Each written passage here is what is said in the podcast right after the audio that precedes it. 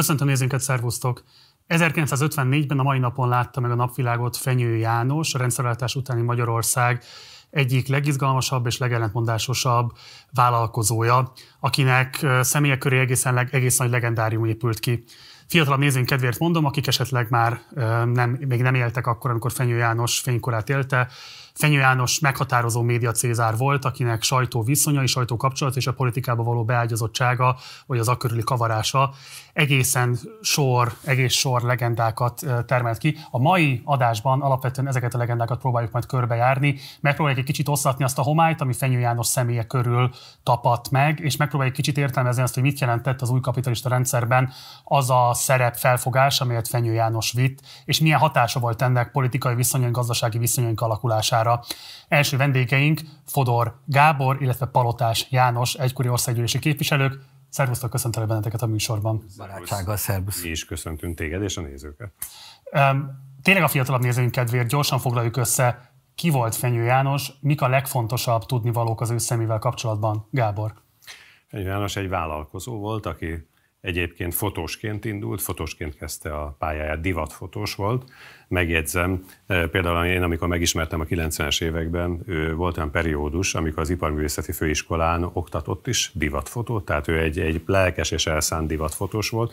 Egy ilyen családból is származott, az édesapja is fotós volt e, egyéb iránt, és aztán úgy döntött, hogy ő gazdag ember akar lenni. Tehát már ez kezdettől fogva érdekelte, én akkor nem ismertem, csak ahogy így az elmeséléseket hallottam a, a pénz és sok minden más, és akkor különböző módszereket kitalálva, akkor volt egy technológia erre, hogy ő is elment az Egyesült Államokba, ott feleségül vett egy hölgyet, ez egy névházasság volt, ez az amerikai állampolgár lett, visszajött, és egészen másfajta szabályok szerint tudott vegyes vállalatot alakítani, és a rövid időn belül hatalmas pénzt csinált, akkor videókazetta kölcsönzéssel indított.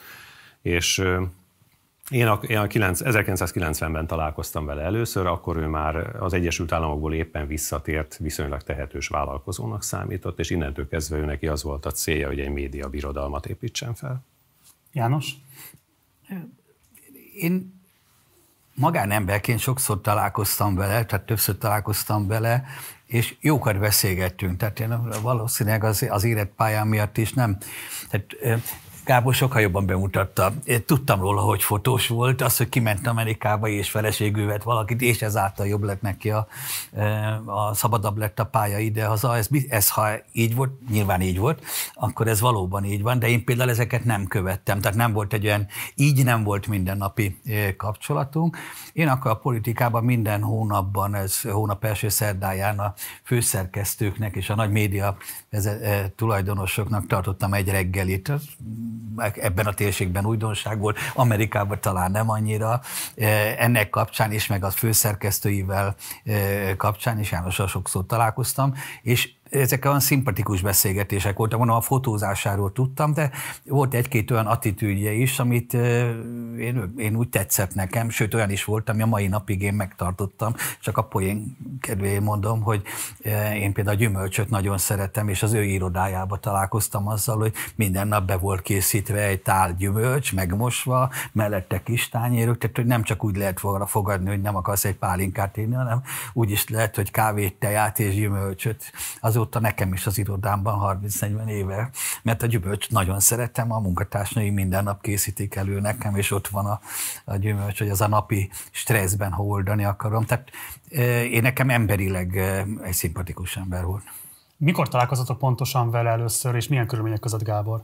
Hát én 1990-ben találkoztam, mint ahogy említettem, és méghozzá úgy, ez egy nagyon érdekes dolog volt. Ugye 1990-ben a Fidesz önkormányzati kampányára készültünk éppen, és jött egy barát és egy ismerős, már most bevallom, nem emlékszem, hogy pontosan ki volt az, de egy ismerős jött, és mondta, hogy hát itt van egy állati jópofa ember, most jött vissza az Egyesült Államokból, nagyon klassz fickó, és nagyon szimpatikus neki a Fidesz, és valahogy szeretne nekünk segíteni, és mivel fotós, felajánlotta, hogy csinál fotókat az önkormányzati kampányba, ez volt Fegyő János. Így aztán elmentünk egy műterembe, Ungár Klára, Orbán Viktor és én, ugye mi voltunk a három arca egyébként, a helyhatósági választások kampányának, akkor a Fideszben elmentünk, és ott a János nagyon-nagyon, tényleg hihetetlen tehetséges ember volt, nagyon jó hangulatot teremtve, klassz fotókat csinált rólunk. Ezek a fotók egyébként ma is megnézhetők, archívumokban megtalálhatók, hiszen az összes budapesti önkormányzati plakátunkat, amin az Ungár Klári van, Orbán Viktor van, én vagyok, illetve hárman együtt, vagy ketten különböző leosztásokban, azokat mind ő csinálta. Tehát ő neki ez volt, a, ha úgy tetszik, egyfajta ajándék a számunkra. Nagyon lelkes volt, és nagyon tetszett neki, a fiatalok itt ilyen aktívan részt vesznek a, a politikában, az egész rendszerváltástól nagyon lelkes volt, oda volt tőle, semmiféle dolgot nem kért ezért, se akkor, se később. Ő ezt egyfajta ajándéknak szánta, elkészítette a képeket. Ha jól tudom, talán még a plakátok kinyomtatásának az árát is átad, de ebben már nem vagyok biztos, a fotót az biztosan elkészítette, és innentől kezdve voltak jó plakátja. Miért pont őt kerestétek meg ezzel a feladattal, hiszen nyilván számtalan divatfotós volt már akkoriban is. Miért pont fenyőtől kértétek nem ezt? őt kerestük meg, tehát még egyszer hangsúlyozom, ő keresett meg minket. Tehát ha. hozzánk jött a, a hír, hogy ő szívesen segítene valamit. És mivel ő ehhez ért, gondolta, hogy ezt adja, hogy csinál rólunk képeket. János? Én ezen a főszerkesztő reggeli kapcsán kerestük, mint média tulajdonos, Gyárfás Tamást is, Fenyő Jánost is, meg a főszerkesztőket, és ő hívott föl, és azt mondta, hogy ő neki nagyon szimpatikus, amit én csak ezen 92-93-ban volt, én a pontos dátumot nem tudom megmondani, azt mondja, hogy de ebben sok azonosság volt, mert azt mondta, hogy nagyon szimpatikus, amit csinálok, és mit szólnék hozzá, hogyha a nők napján csinálnának egy férfi címlapfotót, amit ő fotóz. Tehát szintén a fotót ő csinálta, és azt mondtam, hogy engem nem zavar. Úgyhogy ebből készült is a nők lapján egy címlapfotó, tehát plakátokban, ilyesmiben nem segített, de ezt is ő keresett meg, és nekem ez nagyon szimpatikus volt. Gábor, ugye Fenyő János média birodalmának egy nagyon fontos eleme volt a TV4 nevű tévécsatorna. Itt ugye fontos tudni azt, hogy még nincsen médiatörvény, még nincsenek nagy kereskedelmi tévék. Ez egy ilyen nagyon izgalmas átmenet a kábel televízió, a videókazettán terjesztett műsorok és egyebek tekintetében, tehát ez is valahol Fenyő Jánosnak a leleményességét dicséri, hogy megpróbált utat találni az ilyen szürkezónás területen. Na most a TV4 csatorna komolyabb lehetőségét alapvetően befolyásolta az, hogy politikai műsorokat is szerkesztettek, a kornak számos nagyon fontos politikai újságírója volt ott, vagy szerkesztőként, vagy műsorvezetőként, és többen megjegyezték azt, hogy a TV4-nek meghatározó szerepe volt az SDS 94-es választási sikereiben. Ugye ez volt az a választás, ahol te is egyéni választókörületi győzelmet tudtál hozni Gyöngyösből. Kérlek, mesélj arról, hogy pontosan hogyan működött a TV4 és az SDS között az együttműködés. Hát nézd, Fenyő Jánosnak nem voltak ilyen közvetlen politikai kapcsolódásai, személyes kapcsolódásai voltak, azt hiszem ez volt a legfontosabb. Volt persze politikai szimpátiája, ez egyértelmű volt, hogy inkább ez a, a liberális gondolkodás irányába orientálódott, mint egy Egyesült Államokból jött ember, de, de mondom, mindenhova törekedett kapcsolatra. Például azt tudom, hogy az Antal kormány idején nagyon jó kapcsolatban volt a Balsai Istvánnal, aki igazságügyminiszter volt. Egyébként egy házban laktak, egymás fölött laktak akkor, és rendkívül jó viszonyban voltak, de hát másokkal is volt személyes jó kapcsolata. Tehát ő egyébként tényleg arra törekedett, hogy egy normális tájékoztatást adjon, illetve nem titkolt célja volt, hogy ő egy komoly médiabirodalmat építsen fel. Annak egy lényeges eleme a televízió. Tehát akkoriban azért olyan viszonyok voltak, ugye emlékszünk rá, hogy ugye közszolgálati televízió volt, iszonyatos harc dúlt a közszolgálati televízió befolyásolásáért, média háború, ez a fogalom, ugye a Jánosnak mond valamit, talán neked is, ugye olvassálnak idején róla, de akik nem abban a korban születtek, már nem tudják, hogy mit Persze. jelent. De a média háború az azt jelentette, hogy durva harci viszonyok voltak valójában a média területén, és egy hatalmas küzdelem zajlott azért, hogy ki tudja befolyásolni az akkor egyedül létező közszolgálati televízió. Tehát nem az volt, hogy 60 csatorna jött magyar nyelven, különböző kereskedelmi adók, hanem volt három darab csatorna lényegében, és azok, azok voltak, a, amiért a harc dúlt, hát meg a rádióért, természetesen a közszolgálati rádióért. Tehát e tekintetben egy nagyon ügyes húzás volt, az, hogy ő próbálta a kábelen keresztül egy olyan kisebb tévét beindítani, beüzemelni, amely egyébként sokakhoz eljutott, újszerű volt, friss volt, még akkor is, hogyha egyszerű eszközökkel operált. Visszatérünk majd még erre a kérdésre. János, ugye úgy konferáltam fel Fenyőt, hogy ő maga bizonyos értelemben a rendszerváltáskori vállalkozó rétegnek egy ilyen arhetipusa volt, ugye számos sztereotípiát részben ő maga állított elő, részben tapadt az ő személyéhez, azok a fajta médiavállalkozás, amelyekről már eddig is beszéltünk, illetve egyéb érdekeltségei miatt állandóan volt egy olyan stikja az ő személyének, ami alapján megkülönböztetett figyelem jutott neki akár a bulvár média részéről is. Ugye te magad is egy arhetipusa vagy bizonyos értelemben a vállalkozó létnek, hiszen te magad is részben vállalkozóként, részben politikusként szereztél hírnevet a 90-es évek első felében. Te hogyan látod Fenyő János vállalkozói karrierjét? Szerinted ő hogyan befolyásolta az új kapitalista rendszerről vallott általános vélekedéseket Magyarországon? Én pozitívnak, azért nagyon fontos volt, én akkor a Vállalkozó Szövetség elnökeként is, de azt gondolom, hogy tényleg mint üzletemberként is, nagyon próbáltam küzdeni, hogy, hogy azért a, az új vállalkozói körnek nem egyforma életútja volt.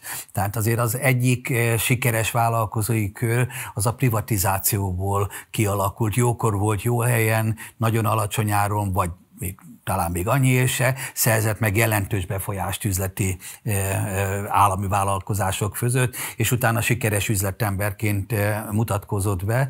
A másik vállalkozói kör az pedig ugye ezért Magyarországon például a kisiparos sose szűnt meg, tehát, de a másik az, az, ott lehetett látni, amikor meg ott az első fagyizója, a harmadik, az ötödik, a kis panziója, nagyobb panziója, ugye a jogszabály nyitotta, hogy lehet már hat szobája, kilenc szobája, tizenöt szobája, vagy aztán akárhány szobája a vállalkozásá vállalkozásának, tehát, és ő inkább ebben a másodikban, tehát nem mondom, nem, mert részt vett a média privatizációba, de inkább ebben a másodikban építkezett föl, ez hozzám mindig közelebb állt, tehát ez a fontosnak. A másik, sok, én is jártam kint az Egyesült Államokba, nem nősültem ott, ott meg, és nem alakítottam utána vegyes váltot, de például nagyon érdekes volt abban az időszakban az Egyesült Államok médiapiaca, amiből nagyon sok mindent, éppen azért, mert itthon nem volt média szabályozás, tehát igazából igazából nagyon sok mindenben ilyen kis újdonságokat meg lehetett tenni, és ezekbe ő belelépett, méghozzá ugye kicsit szabadabban, mint az USA-ban, mert ott az már jobban szabályozott volt,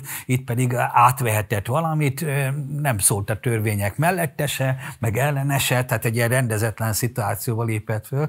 Abban viszont szerintem Gáborra teljesen azos véleményem vagyok, hogy azt láttam rajta, hogy ő személyi kapcsolatokat alakított ki, ami egyébként szerintem egy valós média piaci szereplőnek aki tartósan akar építkezni, ezt kellene csinálni normálisan. Tehát, hogy, hogy nem egy politikáuk fugzódni, és akkor ott elköteleződni. Ezek nem lépték át néhány alkalommal adott esetben a jó ízlésnek a határát? Vagy mennyiben tudott jól egyensúlyozni azon vékony mesdjén, hogy mennyiben e, alakít ki informális adott esetben szükséges ismerettségeket, vagy válik adott esetben eszközévé a politikának? Hát inkább a politika kereste az ilyen típusú embereknek a kapcsolatát, tehát, tehát és néha ez jó, tehát mit tennám fenyőján csinálni, én nem éreztem problémásnak, mások esetében igen, tehát akik ebben alapvetően visszaéltek, tehát szépen, tehát inkább azt láttam, hogy a 90-es parlamentben még időnként ugye megkeresték az embert, hogy nem tudsz-e valakit, akit, ha mi segítünk a privatizációban, akkor ő majd hű lesz hozzánk, tehát ebben még inkább keresték a, a bármilyen módon sikeres eh, személyeket a politikai szereplők. segített ilyen értelemben a politika? A Szerintem eh, tudott ezzel élni. Szerintem hm. tudott ezzel élni, tehát inkább azért mondom, hogy őt, őt keressék, viszont meg volt az a szabadsága, hogy én úgy láttam, vagy legalábbis azt gondolom, hogy meg volt az a szabadsága, hogy, hogy döntene, éppen ezért ne őt keressék, hanem ő keres a, a megfelelő politikai pártokban számára egyébként szimpatikus embereket. Egy mondatot engedj meg, ilyen tényleg a VOSZ vezetőjeként én szándékosan akkor soha nem mondtam ki, hogy nekem milyen a világnézetem, világképi kötődésem, mert azt mondtam, egy országos szervezetnek ez nem szabad, hogy az elnöke, akinek súlya, úgy van súlya, hogy ismert is az arca, stb. Erről az emberek ne tudják. Tehát, és ő szerintem ugyanezt játszotta meg a médiapiacon, és nekem is volt minden parlamenti pártban barátom. Nem, a, minden párti politikai párt politikájával nem tudtam azonosulni, de mindenhol volt olyan személy, akivel én a folyosón komolyan tudtam beszélni, még befolyásol módon is tudtam beszélni. Volt ilyen fel, érdekképviseleti szervezetet vezettem, volt is ilyen szerepem. Szerintem a János ugyanezt csinálta, tehát én ebből pozitív azonosságot látok.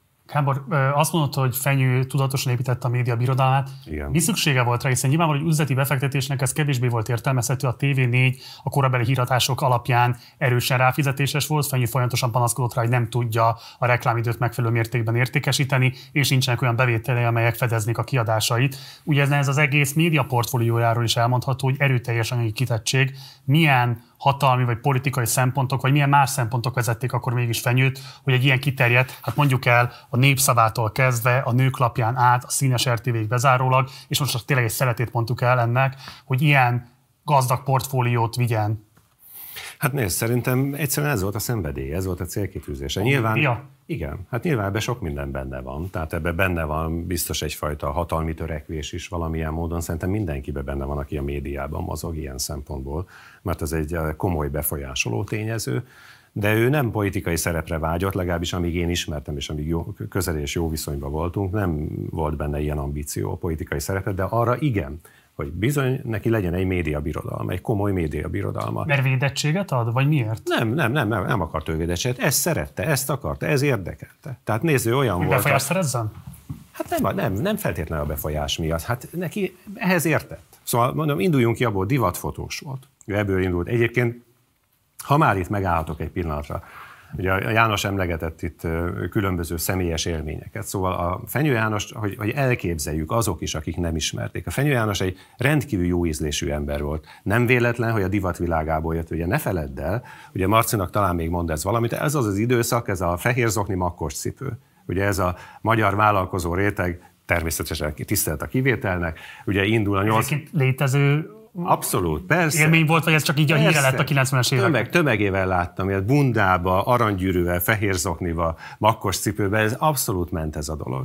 Na most a Fenyő János, az gyökeresen az ellentéte, egy makulátlan, tip-top, a legszuperebb, legdrágább, legmenőbb divat szerint felöltözött ember, ott hihetetlen jó ízléssel, ezt azért tudni kell, nagyon sármos ember volt, tehát akit szeretett, akikkel jóba volt, azok a rendkívül kedves volt. Most elolvasol cikkeket, nyilván a cikkek jelentős része arról szól, hogy egy, egy a törvényeket semmibe vevő, törtető, gátlástalan üzletember volt, én nem voltam vele üzleti kapcsolatban, én nem tudom, hogy milyen volt az üzletben, de el tudom képzelni, hogy olyan volt, mert nagyon, nagyon agresszív és nagyon akaratos volt a maga akarata érvényesítése. Ezt tapasztaltad is személyesen?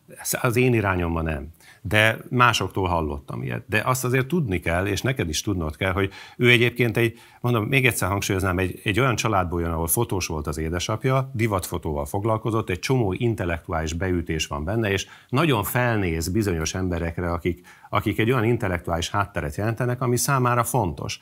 Tehát például, hogy néhány példát mondjak.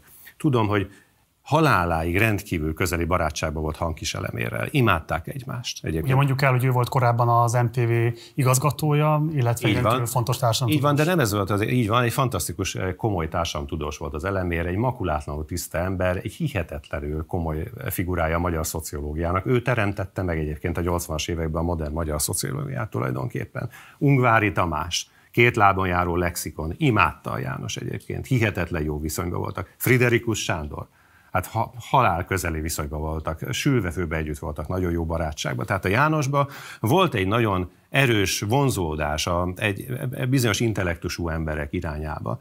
És ő, mondom, egy nagyon sármos, nagyon szórakoztató, nagyon jó pofa ember tudott lenni, mint ahogy mondtam, tehát egy, egy komoly, komoly ízléssel is rendelkezett mindezek közben. Tehát visszakanyarodva az eredeti kérdésre, ő egy médiabirodalmat akart azért, mert ez volt az a világ, ahonnan jött, ebben érezte otthon magát. Például ugye a János említette a nőklapja ügyet, én tudom, hogy a nőklapjánál utolsó pillanatokban leállított nyomtatás azért, mert ránézett a címlapra, és azt mondta, hogy nem jó, mert ez nem jól van fotózva, mert ő fotós szemmel nézett minden. Tehát ő ilyen volt. János, ugye volt több olyan médiabál is, ahol te magad is ugye politikusként, meg elnökként szerepeltél, maga Fenyő János is szerepelt. Milyen hangulata volt ezeknek a báloknak, illetve mi volt a pontos jelentőségük? Kérlek, hogy mesélj kicsit arról a korszakról, meg ezekről az eseményekről azoknak, akik hát ezeken nem vettek részt. Hát van bennem nosztalgia, de ez nem csak a koromból adódik, mert egyébként a lelkemben én 6-8 évesnek érzem magam, de ezt most félretéve. Jók voltak, ezek próbálkozások voltak. Volt, amelyik jobban sikerült, volt, amelyik kevésbé sikerült jól. Azért az, hogy a média birodalmat akarta építeni, azért azt is lehet eh, tudni, hogy egyrészt szűkebb volt a média mese, kettő azért sokkal nagyobb példányszámú, tehát ma az, azok a példányszámok, amik akkor megjelentek, hogy mit tudom, a, magyar, a Nemzeti Sport 120 ezer, a nőklapja is szerintem ilyen százezer környéki. Akkor igen. 450 ezer például. Azért mondtam, hogy valami, tehát ez a, népszava a, volt mai há, ma 3000, meg amikor, meg, amikor a népszabadság megszűnt, akkor ilyen 20-30 ezerrel az abszolút csúcson volt, és azon a nőklapja meg 450 ezer példány volt, tehát hogy azért ott ez tényleg jelentett a magyar piacon belül egy ilyen típusú befolyásolás, azért az egy nagyon széles befolyásolása volt, és én nekem pedig az az, az, az elegancia, amit most nagyon szép szépen kifejtett a e, Gábor, azért például én hozzám nagyon közel állt. Tehát e, nekem a szüleim azt mondták, hogy a színházba mész, akkor vegyél föl egy öltönt, és ne, e, nem másért öltöző föl, hanem a színészekért, tehát hogy a, a, a színdarabért. És nem is szerettem azokat a színdarabokat, ahol ki volt írva egy díszlet, hogy ez a fa. Tehát hogy a színész is öltözön föl, én meg fölöltözök neki. De a János ezt nagyon jól vitte a magyar vállalkozói körben is, ahol azért nem csak, tehát ott volt a, valóban ott volt a, a, a, hát az új gazdagnak, vagy akárminek neve úgynevezett divatformálás képesség is, vagy szükségesség is, de azért én még emlékszem, amikor bementem a parlamentbe, és egy kicsit úgy 90-ben megkönnyeztem, hogy itt van az ember egy ilyen csodás épületben, és az akkori Fidesz bejött a maga, hogy egy farmer nadrágjában és egy egyébében, tehát azért nem csak a új Gábor is abba jött be? Arra nem emlékszem, így nem, így személyre nem nevesítem, hogy a gyakorlatilag a frakció döntő többsége az igen, tehát kifejezve ezt a fiatalok vagyunk, és laza öltözékbe jövünk. Én ugyanolyan fiatal voltam, tehát egy korosztály voltunk, de ez nem, nem állt hozzám közel. Ugye Jánosnak volt ilyen befolyásolása, ilyen, és ezek úgy tetszettek nekem. Tehát ez, és ez a médiahajó próbálkozások is ilyenek voltak, a médiabálok is ilyenek voltak, ami akkor, akkor sok próbálkozás volt. Az operabál akkor jött vissza, hogy, hogy azt is kellene csinálni Magyarország, és ráadásul ezeket nem volt könnyű csinálni, mert nem volt meg az a, azért a világ, az a gazdasági potenciál a magyar vállalkozói körben, vagy az üzleti élet szereplőiben, amely ezt, ezt hogyha megfelelően magas színvonalon akarom csinálni, akkor ennek a belépőjegyeit mondjuk tudja állni. Tehát most nagyon e, egyszerűsítve nem, nem nőttek igazán még ki ezek a szereplők, és ebben szerintem ő jól formált, úgyhogy te ugye 90-ben függetlenként kerültél be, aztán belültél az MDF frakcióba, egy idő után szakítottál velük, és 94-ben ugye a vállalkozók pártjának voltál az elnöke, amihez nagy reményeket fűztek, de a 94-es választáson sajnos nem tudtátok ezeket mandátumra váltani. Viszont te már 94 elején problematizáltad azt, hogy egy-egy ilyen kampány, országos kampány lebonyolítása az milliárdos nagyságrendű befektetést igényel egy politikai formációtól. Hát te hogyan érzékelted Fenyő János ezt a média birodalmát, milyen irányba próbálta hasznosítani, próbálta egyáltalán? Éreztél-e akár vonzalmat, érdeklődést a ti kezdeményezésetek iránt, akár elutasítást az ő részéről? Hogyan látod kifejezetten az ő 94-es kampányban betöltött szerepét a média birodalmán keresztül?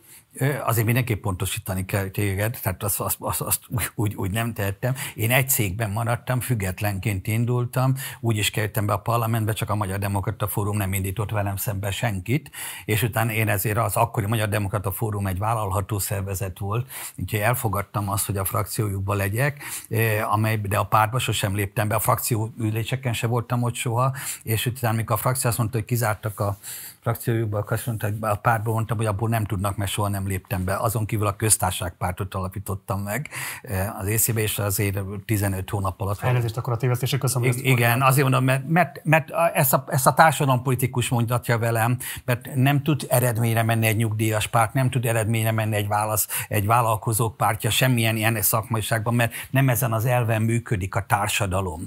De ez csak azért volt fontos nekem eh, eh, kiegészíteni. Nem kaptam direkt támogatást a, a tehát úgyhogy nem küldött oda főszerkesztőket, újságírókat, hogy a köztársaságpártot egy picit nyomjátok meg, mert szerintem ő ott tartotta, hogy, hogy legyen egy kiegyensúlyozottsága, és inkább, de személy szerint velem, vagy velem való beszélgetésében azért azt, azt hogy is hívják, abban éreztem a támogatását, nem csak éreztem, szó szerint ki is mondta, tehát ugye azért mit egy viszonylagos rendszerességgel három, négy, öt havonta, a második kerületben volt az irodaháza, ott én találkoztam vele, te nem érezted azt, hogy veletek szemben méltatlan vagy elhallgató gyakorlatot Nem, nem, nem, nem, abszolút nem. Jó. Gábor, te ugye a Horn kormánynak volt egy ideig minisztere is, és a portfóliód alapján elég közel állhattál mondjuk az a területhez, amit ugye Fenyő János vállalkozóként dominált. Milyen megbeszéléseket folytattatok ebben az időszakban, ha folytattatok? Azt lehetett tudni, hogy Fenyő pályázna, ha odájutna a dolog a privatizálandó kettes csatornájára a magyar tévének. Milyen megbeszéléseket folytattatok ebben az időszakban? Hát nézd, az a helyzet, hogy mi nagyon jó viszonyban voltunk 94-ig körülbelül, aztán miután én miniszter lettem, utána is megmaradt a jó viszony, de ez a szoros viszonyból, vagy hogy mondjam, közel, viszonylag közelbi viszonyból távolabbi viszonyá változott Miért? a helyzet. Talán azért, eh, én emlékszem rá, amikor azt mondta János, amikor nyertünk a választásokon, aki úgy van, ahogy előbb a János is erről beszélt, ahogy már én is utaltam rá, mind a ketten említettük ezt, hogy ő igyekezett mindenkitől távolságot tartani, de a politikai szimpátiája megvolt.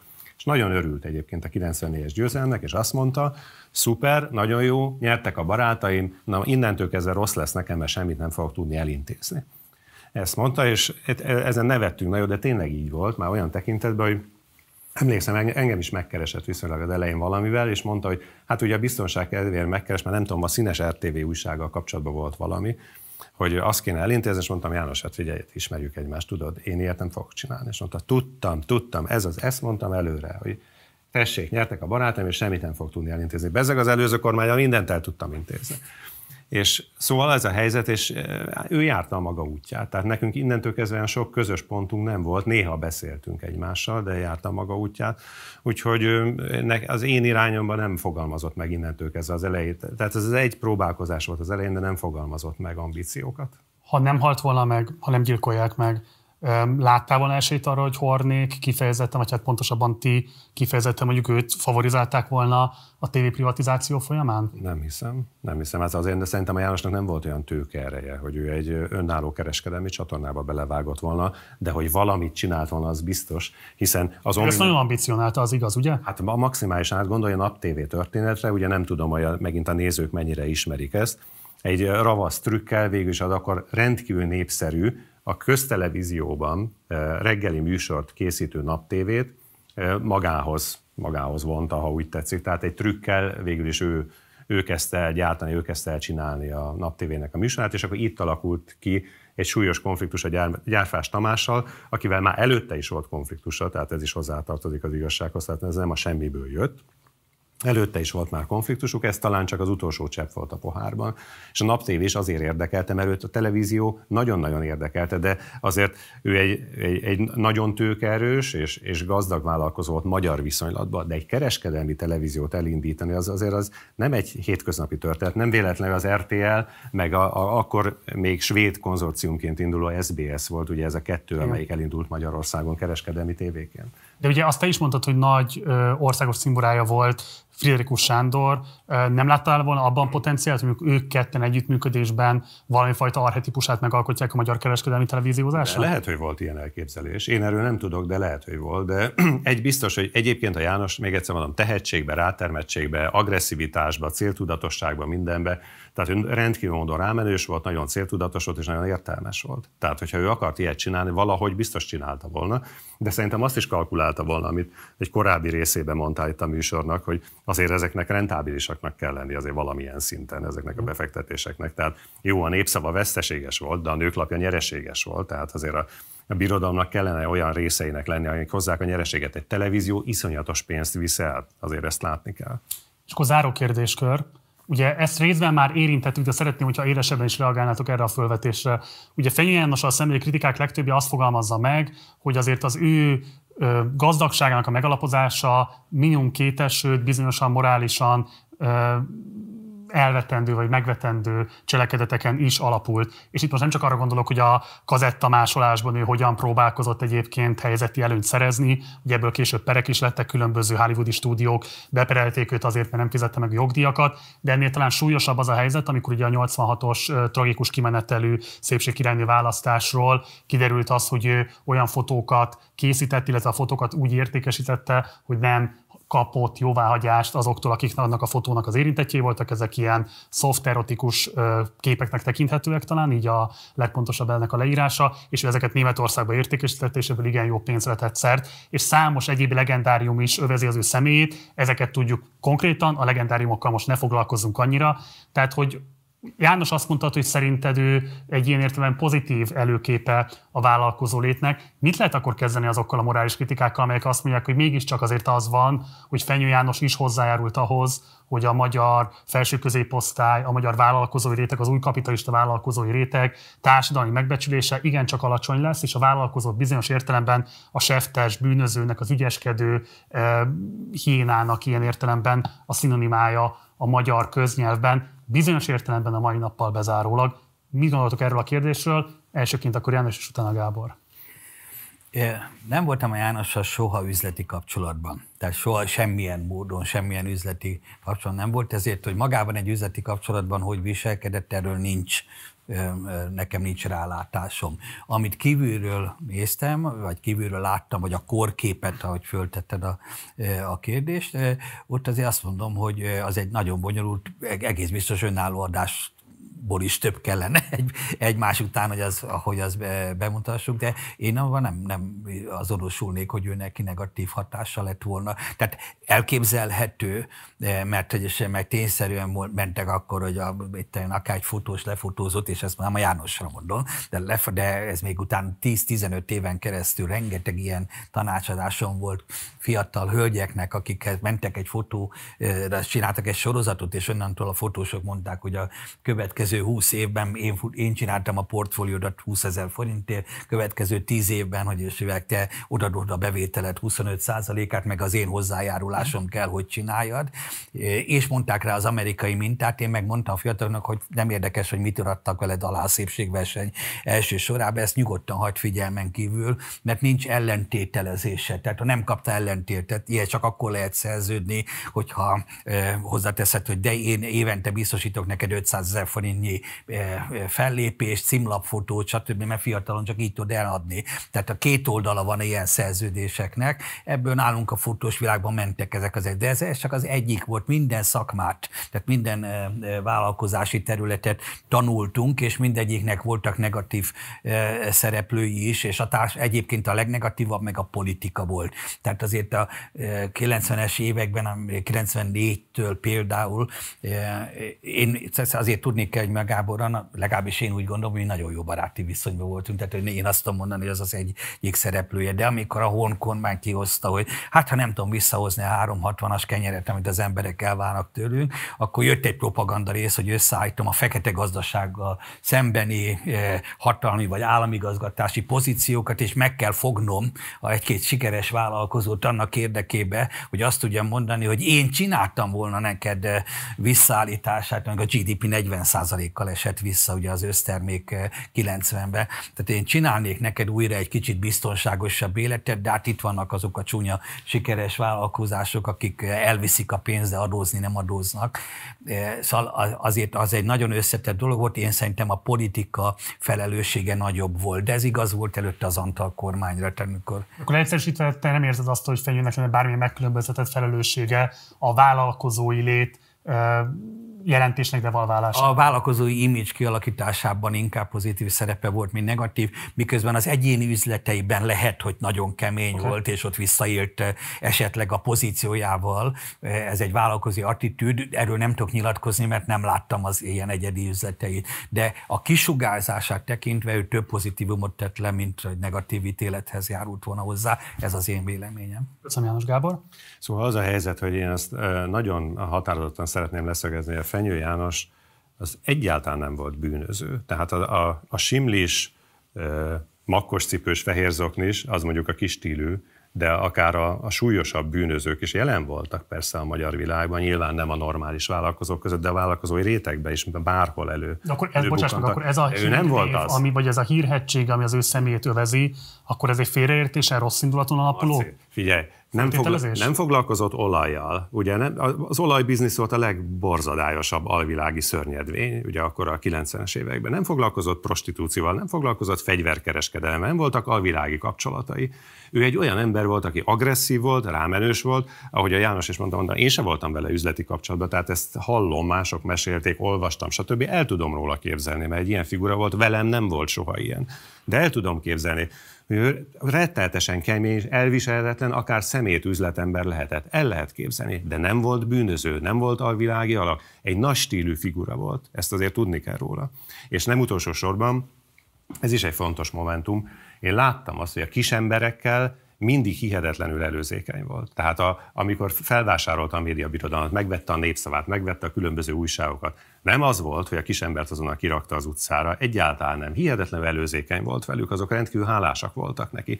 Tényleg volt benne ilyen értelemben is egy nagy vonalúság. Tehát én azt gondolom, hogy ő egy ellentmondásos ember volt, tele, tele tényleg tulajdonképpen kontra szempontokkal, tehát a, az egyik oldalon ott volt az ő agresszivitása, a másik oldalon ott volt a, az ellágyulási képesség, az intellektuális vonzódás. A zárójelbe jegyzem meg, például egyszer nekem mesélte, amikor megszületett a lánya, egyébként a tragédiára jellemző, amikor lelőtték, akkor volt a, a fiával terhes éppen a felesége, tehát a lánya megszületett előtte vagy két évvel, és mesélte nekem, hogy elment például az óvodához, elbújt a bokrok mögött, és két óra hosszán keresztül megleste a lányt, és könnyezve mesélte nekem, hogy milyen helyes volt, hogy ott játszott az óvoda udvaron. Szóval gyerekektől eh, például teljesen oda volt, teljesen meg volt hatódva. Tehát, hogy voltak egy csomó olyan motivum volt benne, ami, ami, ami mondom, nagyon, nagyon érdekes, nagyon sokszínű eh, egyéniségét tette őt.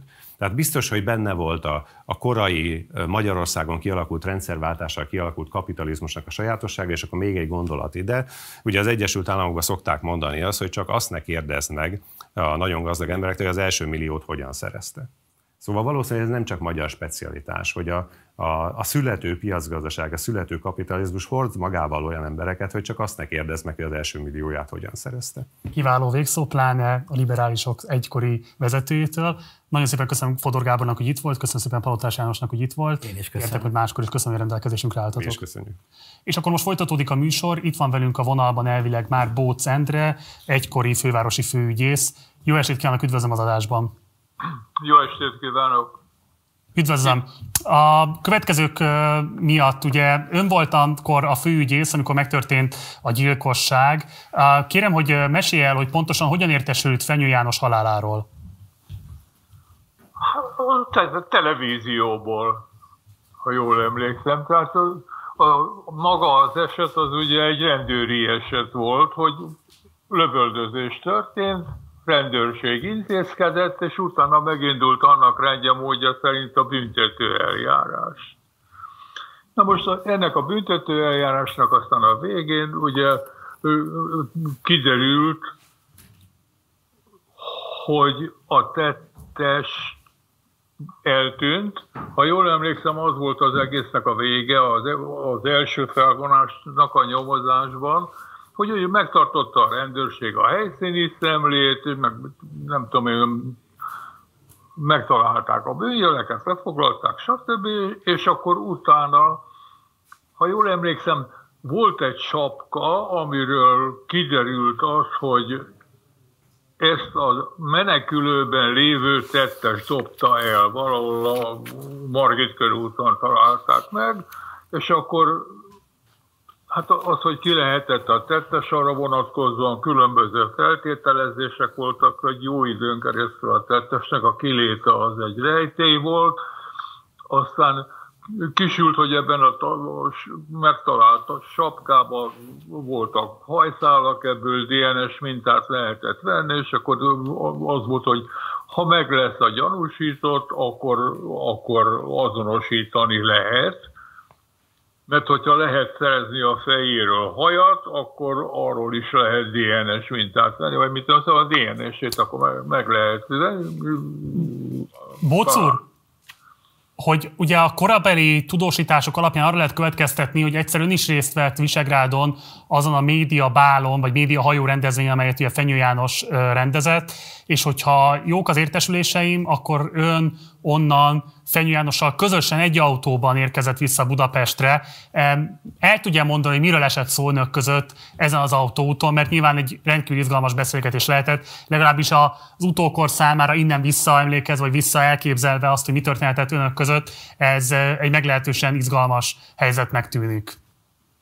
De a csalódást kell okornoznom, okoznom, mert az igazság az, hogy én a, a Fenyő Jánost abszolút nem ismertem, úgyhogy úgy kerültünk egy autóba, hogy ő valószínűleg ismert engem.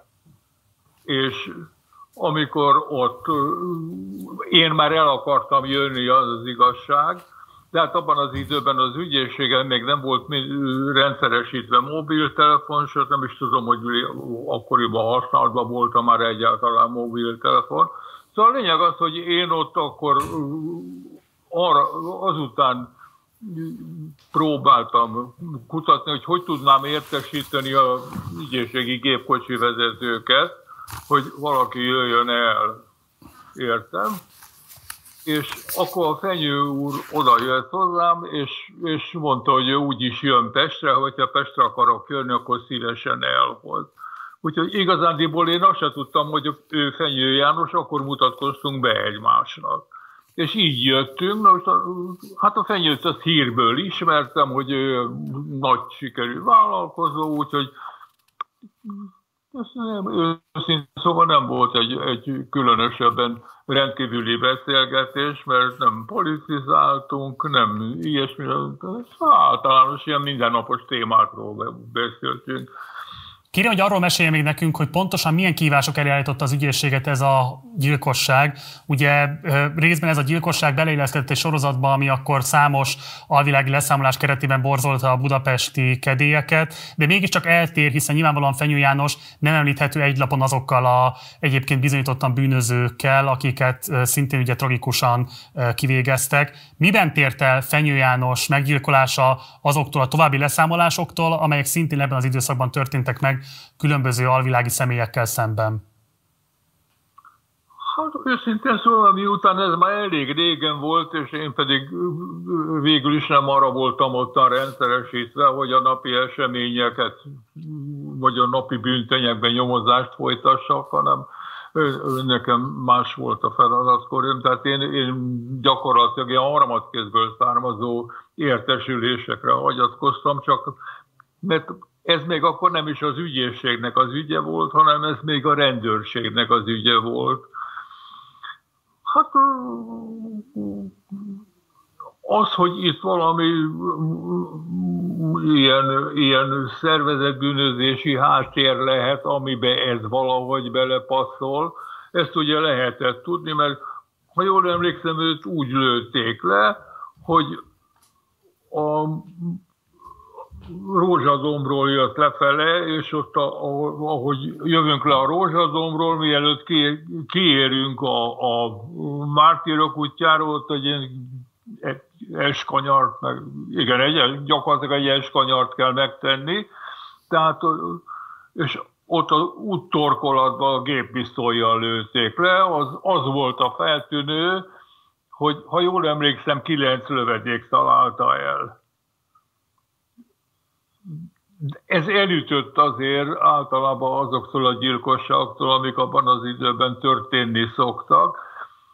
Viszont hát ugye az, hogy egy üzletember tölnek meg, az mindig felveti azt, hogy vajon mi lehet a háttérben. Tehát az ővele kapcsolatban is ez vetődött fel, hogy egy sajtókirály vajon mi lehet a, a háttérben nem tudom, nem emlékszem, hogy különösebb, nem is, nem is derült ki tulajdonképpen semmi a motivumról abban az időben, mert aztán a tettes nem lehetett meg, de sok évvel később derült ki, hogy az a szlovák bérgyilkos volt a tettes. Igen, ugye nyilván eltér a rendőrségi nyomozati szakasz, erről fogunk majd beszélgetni, lesz itt érintetje, aki szerepet vállalt ebben, és eltér az, nyilván az ügyészségi munka is, de éppen ezért most az ügyészségi munkára egy picit fókuszálva, kérem mesélje, hogy amikor önök elkezdték az ügyön való munkálkodást, Előkerült-e például az, hogy még Fenyő János bármilyen módon megfigyelés alatt állt volna bármely hazai titkosszolgálat részéről? Volt-e bármifajta olyan a személyt érintő vizsgálat, ami esetleg bármilyen módon orientálhatja az érdeklődőket, hogy kiknek állhatott az érdekében az ő meggyilkolása? Én azt hiszem, hogy mikor ezek a dolgok előkerültek, akkor én már nem dolgoztam az ügyészségen. Mert, mert azt hiszem, hogy ez évekkel később történt, hogy kézre került a szóvá, vagy kisültek ezek a dolgok, hogy ez a, a bérgyilkos volt a tettes, meg hogy, hogy őt aztán előkerítették valahogy, de hát én, én akkor már régen nem dolgoztam az ügyészségon, mikor idáig jutott. De ugye amikor maga a gyilkosság megtörtént, akkor még mindenképpen ott volt, így ezért is kérdezem azt, hogy bármifajta politikai nyomás, vagy olyan média nyomás, amit miatt érezték azt, hogy itt most egy különleges ügyel van dolguk, és nyilvánvalóan felfokozott társadalmi, vagy ott esetben politikai érdeklődés üvezi ennek a megoldását. Ez hogyan alakította az önök munkáját, milyen szempontokat hozott be az önök munkájába? De semmit nem hozott, az ügyészségre semmit nem hozott be, mert az ügyészségen addig, amíg nincsen meg a tettes, addig az ügyészségen nincs tulajdonképpen mit tenni. Tehát a rendőrségi nyomozást azt a munkatársaim figyelemmel kísérték, a rendőrségi nyomozás az addig nem, addig folyt, amíg, de én azt hiszem, akkor én már nem is voltam ott, amikor az, az kiderült, hogy a, de nem még ez, ez, hogy a sapkában a DNS az a az a tettesé, az, az még akkor volt, tehát a helyszíni szemlét folytatták le, és akkor utána megindult az, az azoni, azonosítás érdekében a vizsgálódás.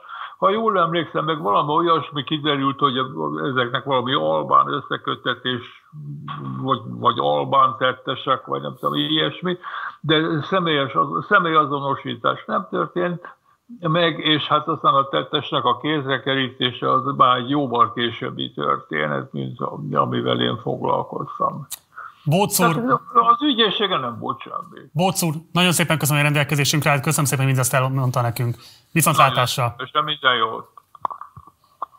És akkor ismerjük meg a rendőrségi nyomozati munkát is, tehát hogy hogy nézett ki pontosan a felgöngyörítése Fenyő János meggyilkolásának.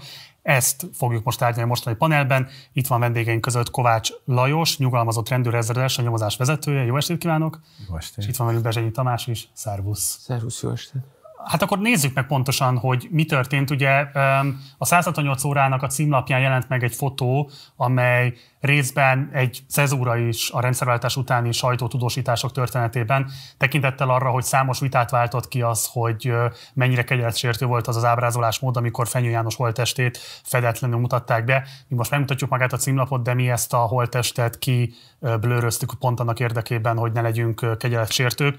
Tehát nyilvánvaló, hogy médiatörténeti cezúra is volt, nyilvánvaló, hogy rendőrség szakmai cezúra is volt. Kérem, hogy mesélj el, hogy hogyan szembesültek azzal, azokkal az új kihívásokkal, amelyeket Fenyő János meggyilkolása jelentett a rendőrség számára? Ez rendkívül tanulságos nyomozás volt, mert eh, anélkül, hogy itt kis előadást szeretnék tartani, a gyilkosságok egy, eh, lehet, hogy megdöbbentem, amit mondok, egy viszonylag egyszerű feladvány, a gyilkosságok többsége. Viszonylag egyszerű motivumok, egyszerű indulatok, egyszerű nyerességvágy alapján történnek a gyilkosságok, és amikor a fenyő halála megtörtént, az sok szempontból eltért a, a sémától. Amikor azért, mert ilyen társadalmi státuszban lévő áldozatok, ilyen anyagi háttérrel és ilyen kapcsolatrendszerrel ritkán válnak áldozattá Magyarországon. Tehát ezek a típusú nyomozások nem arról szólnak, hogy falun egy háztartásban a házastársak megölik egymást, vagy a szomszédok, vagy a testvérek, vagy a bűntársak, hanem egy, egy egészen más kategóriát képvisel. És épp ezért a nyomozás is egészen más kategóriát képvisel. Olyannyira, hogy én például a Fenyő Jánosról addig nem hallottam, amíg meg nem gyilkolták. És ez egy örök tanulság, hogy a gyilkossági nyomozók számára akkor kezd kinyílni az áldozatnak az élete olyan részletességgel, amikor megölik, hogy ilyen részletességgel egyik közeli hozzátartozója sem ismeri az ő életének a rejtett titkait, vagy, a, vagy abban az összességben, komplexitásban, ahogy a nyomozás feltárja. Éppen ezért a, a, a Fenyő Jánosnak a halálakor az irány két fő csapásban határozható meg, határozható volt meg. Az egyik az az, hogy az áldozatnak a személye mit nyújt a nyomozáshoz. Tehát milyen kaliberű ember volt a Fenyő János, mit csinált?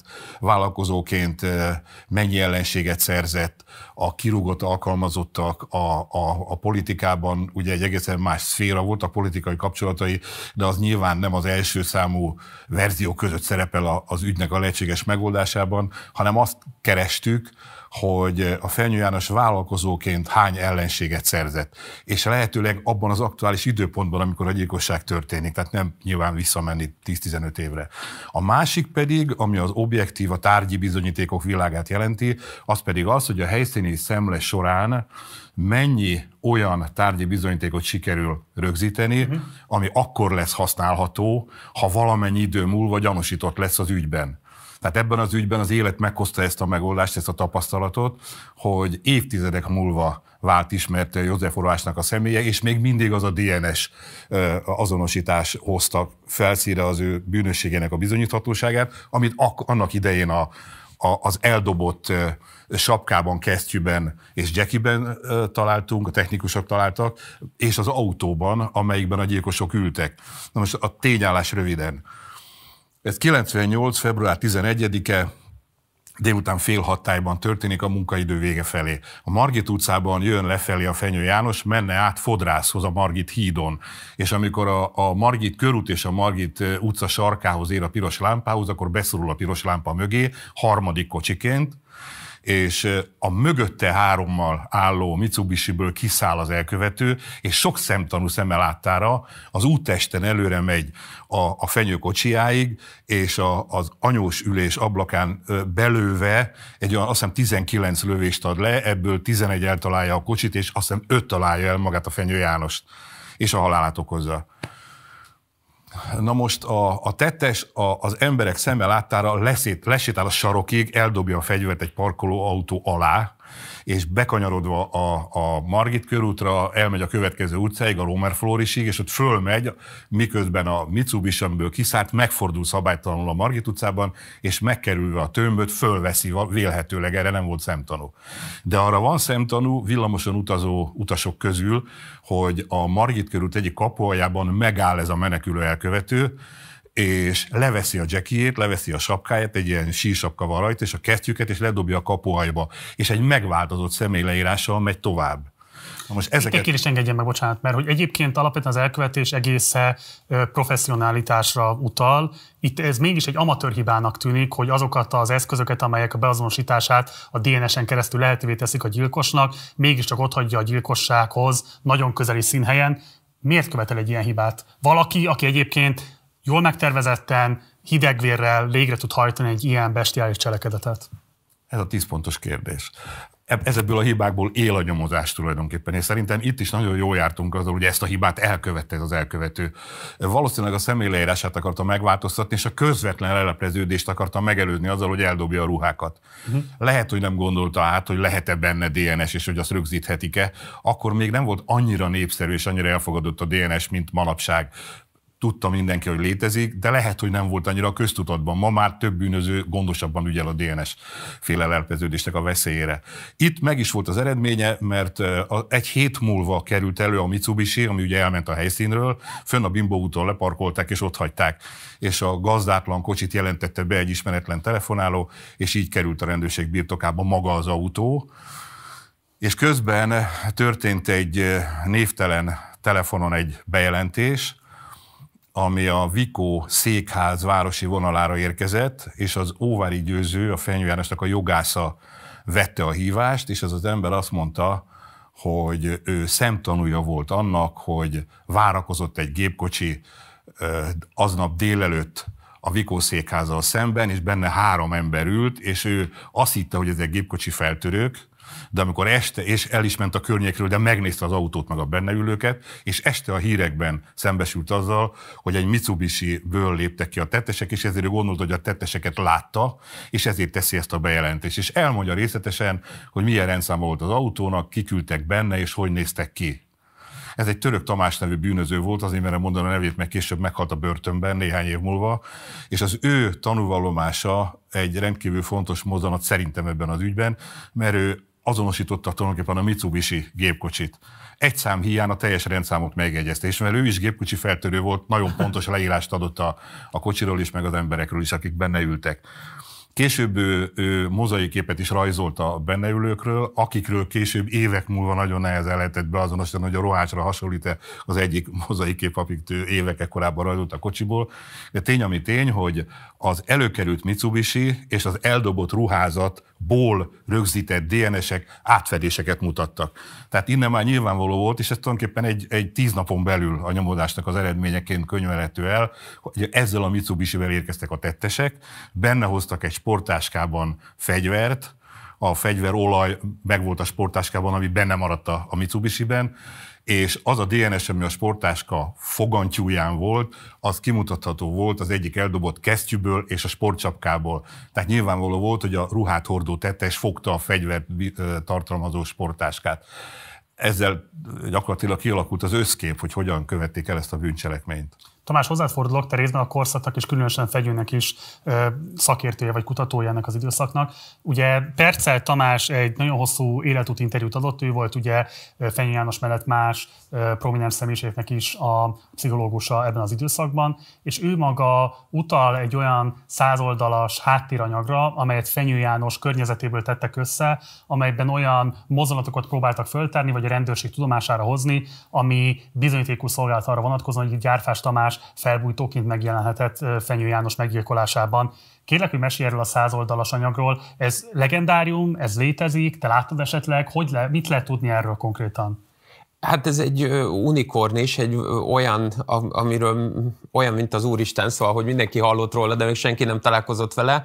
Igazából a Percel is úgy meséli el, hogy ezt a, az anyagot, ezt a százoldalas anyagot a fenyő kérésére állították össze, elsősorban a gyárfásra fókuszálva, a gyárfás Tamás ügyeire fókuszálva, kiemelten egyébként egy kaposvári ügyre, ahol úgy ö, nézett ki, és ezt akarta a, az anyag többek között bizonyítani, hogy számlát vett, vásárolt a gyárfás Tamás azért, hogy saját maga számára költséget termeljen a Sport Plus Kft. számára, de más ügyeket is felsoroltak, és lényegében ez egy a csőbe készített töltény akart lenni, aminek az lett volna a feladata, hogy aztán az igazságszolgáltatás szervei elsüssék, de a, amit lehet tudni, az az, hogy a, akkor a belügyminiszter ö, irányába, ö, illetőleg a, a, a titkosszolgálatokat felügyelő ö, miniszter ö, felé és a Horn ö, kabinet ö, felé ö, küldték el ezt az anyagot, amiből a, a történet szerint a, a Kunce az akkori belügyminiszter ö, számára adott anyagból ö, 20 oldal hiányzott már akkor, amikor ez megérkezett az Aradi utcába az akkori ö, központ Központi Bűnüldözési Igazgatóságra a Kisernő vezetése alatt álló rendőri szervhez, és Ugye a Percel, akinek egyébként nagyon jó BMS kapcsolatai voltak már a szocialista időszakból fakadóan is, arra azért finoman tett utalást, hogy az, hogy innen kimazsoláztak és kivettek oldalakat, annak az lehetett esetleg az oka, hogy, hogy a, az akkori legendárium szerint a, a Prince Gáborhoz, a, tehát a postabank vezéréhez állt közelebb a kisernő, mint a Központi Bűnüldözési Igazgatóság vezetője, és valami fajta konfliktus keretében ő nem akarta azt, hogy, hogy a, a gyárfással szemben eljárások induljanak, vagy akár egy konkrét ilyen ügy, Ugyanakkor viszont az egésznek a legendáriumát tovább erősíti az, hogy mivel az tudható volt, hogy több példány készült, több felé küldték el, önmagában annak nincs valódi tétje, azt gondolom, hogy ha az egyik példányból kivesz az ember 20 oldalt, vagy bárhány oldalt, hiszen egyébként a, a többi példány ugyanúgy köröz a, a politikai elit tagjai között. Kovács úr, milyen megkülönböztetett politikai és egyéb nyomásokkal kellett küzdeni a nyomodás során? Ezt kérdezem azért is, mert ugye a honkormány idejében vagyunk, ahogy Tamás is utalt már rá, a belügyminisztert, az a koalíciós partner SZDSZ adja, Horgyulának meg van egy elhíresült kijelentése a fenyőgyilkosság után, hogy nem beszéltünk közbiztonságról, ami van ma Magyarországon, az nem közbiztonság. Tehát nyilvánvaló, hogy egyrészt itt már volt egy koalíciós vetélkedés is, egymás gyengítése, de nyilvánvaló pont a Fenyő János prominens személye miatt is lehetett egy olyan nyomás önök önökön, hogy itt teljesíteni kell. Milyen nyomásokkal számoltak, hogyan érte ez önöket akkor, mennyiben befolyásolta a munkájukat? Hát a rendőrség egy ilyen frappánsan hierarchikus szervezet, szóval vannak fönt nagy vezetők, akikre nehezedik ez a bizonyos politikai nyomás, vagy pedig a társadalom nyomás, vagy a média nyomása, és lejjebb a végrehajtás szintjére, ha szerencsés a, a nyomozásnak a szervezete, nem nagyon jut el ebből a nyomásból semmi. Tehát végeztetik a szakemberek a munkájukat. És én hál' Istennek azon a szinten mozogtam, ahol a munka folyt, és ebből a nyomásból én nem éreztem semmit, bevallom őszintén. De hogy valamilyen nyomás volt, az egészen biztos, mert néha kiderültek a fenyőgyilkosság kapcsán olyan mozzanatok, amelyek érezhetően valahogyan nyúltak a politika felé. Az egyik például az volt, hogy a, a Fenyő János ö, ö, irodaházával szemben egy épületben találtak egy olyan megfigyelési pontot, ami a, az állambiztonság ö, megfigyelő pontjáin el, felelhető technikát tartalmazták. Tehát biztos, hogy valamilyen szinten megfigyelték a Fenyő, Fenyő Jánost, és hogy milyen szinten, az fölmerült kérdésként nálunk a bűnügyi nyomozás. Akkor, akkor ezt meg tudja erősíteni, amit kérdeztem az előbb Bót Szendrétől, nem tudott rá válaszolni, hogy az ön tudomása szerint igenis megfigyelés alatt állt Fenyő János. Valaki megfigyelte, ez biztos, hogy ez magáncég volt-e, vagy, vagy a hivatalos nemzetbiztonsági hivatal, azt én nem tudom megmondani, bevallom őszintén. Nekem volt egy kollégám a, a nyomozók között, aki az MBH-tól jött át dolgozni a bűnügyre, és ő látta ezt a technikai felszerelést, és ő azt mondja, de hát ez egy szubjektív vélemény, hogy ez az a típusú lehallgató készülékek voltak ebben a szobában, ami ott megtalálásra került, amit az MBH használ. Tehát az MBH által rendszeresített technika volt. Ebből feltételezzük nagy valószínűség, hogy talán az MBH figyelte, de erről nekünk nem csöpögött le semmi a bűnügyi nyomozás szintjére. Az a százoldalas anyag, amiről kérdeztem az előbb a Tamást, az önhöz eljutott-e, tudott ennek a létezéséről, bármilyen módon befolyásolta ez a nyomozást? A létezéséről tudtunk, de egészen más forrásokból szerintem talán részletesebben is megtudtuk azt, ami abban az anyagban volt, mint, mint ahogy az anyag tartalmazta. Ez részben a Percel Tamás kihallgatásából fakadt, részben pedig abból, hogy a, a Kapu című lapnak a főszerkesztője, a Brádi Sándor, jól mondom. Zoltán, Brádi Zoltán. Brádi Zoltánnak a, a, a szerkesztőségében folytatott házkutatásnál ő átadta ezt a filmet, ő csinálta, ő volt a riporter ennek a filmnek, és ez egy, ez egy 7-8 órás dokumentumfilmet tartalmazott, amiben a Percel Tamás úgy nyilatkozott, hogy a film elején még makkegészséges volt, és ahogy a, a rákbetegség előre haladt, a végén már szinte félnyomorék testtel torzítva, alig érthetően mondta az utolsó részeit a, a dokumentum, rendkívül érdekes film volt, és ebből egy rész szólt a fenyőről és a kapcsolatairól, a többi az a Percel család történelmi múltjáról szólt, mert a, a szabadságharcból ismert Percel Mornak egyenesegi leszármazottja volt a Percel Tamás, és és ezért a perce egy családnak a történelmi útja volt a többi része a filmnek. Egyrészt a fenyőről szólt, és ő nagyon érdekes képet festett a, a fenyő politikai kapcsolatairól, és a színváltozásról, ami a halála előtti hónapokban talán jellemezte őt. Tehát politikailag váltott volna egy színt, ami felvetett annak a lehetőségét, hogy lehet, hogy a politika valamelyik párt áll ennek a gyilkosságnak a hátterében, nem mint később bebizonyosodott, nem valószínű, hogy erről van szó. Na hát akkor nézzük meg, hogy mi az, ami bebizonyosodott. Tamás, gyárfás vagy nem gyárfás, ez itt a kérdés, mert hogy ugye részben már a 90-es évek végétől kezdődően folyamatosan hírbe hozták Gyárfás Tamás, mint lehetséges felbújtót. Ugye 2010-es kormányváltás után egyre inkább szorult a hurok, fogalmazhatunk így az ő személye körül, míg ugye hát most már konkrétan megindult az eljárás vele szemben, felbújtóként gyanúsították meg. A közvéleményt az érdekli, hogy mennyiben politikai lejáratás és kicsinálás az, ami most zajlik ő szemben, vagy mennyiben ténylegesen igazságszolgáltatás, mennyiben plauzibilis az, hogy Gyárfás Tamás lett volna a gyilkosság felbújtója. Mit lehet erről tényszerűen elmondani? Hát valóban, hogyha a, a Lajos azt mondta, hogy a 10 pontos kérdés, akkor ez meg a, még a, a, az a fölött álló, tehát azt lehet mondani, hogy valóban köszönöm a lehetőséget, hogy erre választ adhatok. Valóban ez egy, ez egy, én azt gondolom, hogy olyan szempontból tényszerűen az, az, az, az állítható, és majd inkább a Lajos tudja ezt megerősíteni, hogy már akkor felmerült számotokra, mint, mint potenciális felbújtó, ami igazából problémát jelent a, az egész bizonyítás kapcsán, azt az Amecsnik Péter szerintem eléggé jól körül lőtte, hogy ha van-e a felbújtónak egy felbújtója, jelen esetben a, a Portik Tamás, mint megbízó felbújtója a gyárfás Tamás, akkor annak a bizonyíthatósága az rendkívül nehézkes,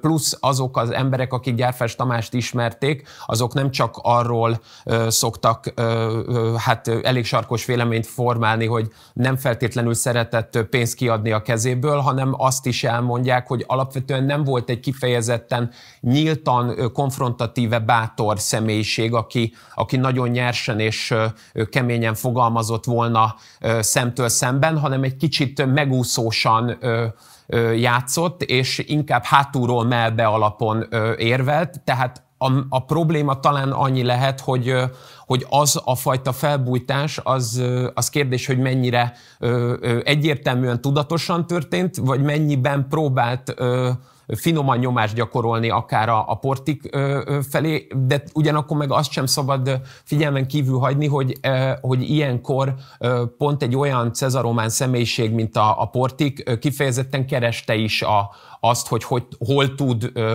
segíteni, hol tud megjelenni, és a, a, a, alá dúcolni egy-egy ilyen gazdasági potentátnak.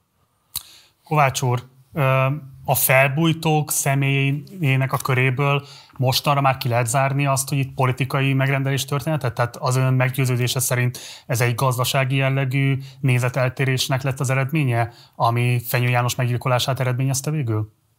Szerintem igen, de én csak egy nyomozó vagyok, aki a, a megállapított adatokból levon egy következtetést. Se bíró nem vagyok, ugye se politikus nem vagyok. Amire a legtöbb adat utal, én azt tartom a legvalószínűbbnek. Az objektív igazságnak nyilván nem, mert az nem a mi tisztünk megállapítani, hanem majd a bíróság kimondja a felbújtás az egy annyira, annyira borzasztóan nehezen bizonyítható bűncselekmény, mert akit felbújtanak, annak sem áll semmilyen érdekében elmondani, hogy ő kapott egy megbízást, és aki felbújt, annak sem. Tehát ezt körbe bizonyítani olyan módon, hogy mégis úgy tűnjön, hogy ez az ember felbújtotta a másikat, csak közvetett adatokkal lehet. Ebben az ügyben az volt az érdekes, hogy amikor a fenyőt lelőtték, akkor kiderültek olyan operatív hírek, amelyek a nyomozók fej, több nyomozó fejében leül megülepettek, korábban szerzett hírek voltak ezek, mint hogy a fenyő meghalt, de amikor a gyilkosság megtörtént, leírták ezeket a híreket, és ezek egy irányba mutattak, nevezetesen arra, abba az irányba, hogy 97 őszén, tehát körülbelül a 4-5-6 hónappal a gyilkosság előtt történt egy megbízás, a Gyárfás Tamás a Tasnádi Péternek adott egy megbízást Fenyő János meggyilkolására és erre fölajánlott 12 millió forintot, és 6 milliót előre oda is adott. Erről szóltak a jelentések. Tehát ezek akkor íródtak le, amikor lelőtték a fenyőt, néhány napon belül. Ebből fakadóan a, felvújtó irányába folyó nyomozás egyik fő irányzata, ez természetesen a Gyárfás Tamás lett, hiszen róla szóltak már hírek. Kérdést engedjen meg, itt nem elképzelhető, hogy kifejezetten politikai lejáratási célra a szolgálatokat utasították ilyen típusú jelentések megszövegezésére? Nem, én beszéltem minden nyomozóval, akik ezeket a jelentéseket leírták, személyesen ismertem mindegyiket. Tudnék arról, ha ez politikai, legalábbis feltételezem, hogy elmondták volna nekem, mert ezek bizalmas nyomozói beszélgetések. Nem volt itt politika, én szerintem. Ez, ez, egy, ez egy gazdasági ö, kapcsolat, egy, egy gazdasági konfliktus, és ebből fakadó harag, indulat, ami lehet, én ezt nem tudom, mert senki nem volt jelen ennél a beszélgetésnél, amikor ez a megbízás elhangzott, aki aztán később nyíltan vallomást is tett volna erről, tehát csak gondolni lehet arra, hogy vajon ez hogyan hangozhatott el. Nem biztos, hogy úgy hangzott, hogy ennyit fizetek, ha te megölöd, lehet, hogy úgy hangzott el, hogy, hogy ha, ha, meg, ha megszabadítana valaki ettől az embertől, akkor én milyen hálás lennék. Szóval annyiféle változata lehet ennek, ami nagyon, még ha föl lenne véve gyakorlatilag mondjuk magnetoforra, akkor is nagyon nehéz lenne megítélni, hogy ez jogilag milyen minősíthető. Milyen az ön megítélése szerint valaha lehetséges lesz-e akár megnyugtatóan bizonyítani Gyárfás Tamás bűnösségét, vagy pedig megnyugtatóan tisztázni az ő szerepét ebben a kérdésben a rendelkezésre álló bizonyítékok alapján ennyi év távlatából? Számomra sokat jelentenek, csak a médiából ismerem, ezek a felvételek, amiről szó van. Igen. Hát ezek a be, rögzített beszélgetések. Hogy ezekben milyen konkrét utalások hangzanak el, és azok hogyan értékelhetők, ezt szerintem sokat fog nyomni alatban. És azt viszont én tényként könyvelem el, hogy a Gyárfás Tamás Tasnádi Péternek adott egy megbízást Fenyő János megölésére, nem megyek bele a részletekbe, de több irányból ez azt hiszem orvaszájba be van bizonyítva. Ez igen. kijelenthető? Ez kijelenthető. És ha egy ilyen megbízás elhangzott, akkor egy másik megbízás is elhangzott, hatott. De hát ez nyilván nem bizonyíték, egy feltételezés. De ez a, ez a megbízás, ez, ez tényszerűen igazolható. Tamás, egy picit beszéljünk ezekről a szalagokról, amelyek ugye a Fenyő János és Sportik Tamás közötti beszélgetéseket Pontosabban Gyárfás Tamás és Sportik. Igen, bocsánat, köszönöm a javítást, igen, Gyárfás Tamás és Sportik Tamás közötti beszélgetéseket rögzítették. Ugye Portik Tamás egyszer csak előállt azzal, hogy van egy sírkamra, amelyben ezek a beszélgetések megtalálhatóak. Mi ez a sírkamra, milyen beszélgetések voltak ott megtalálhatóak, és miért állt elő a Portik Tamás egyszer csak ezekkel a felvételekkel, miért fette föl ezeket hatóságok számára?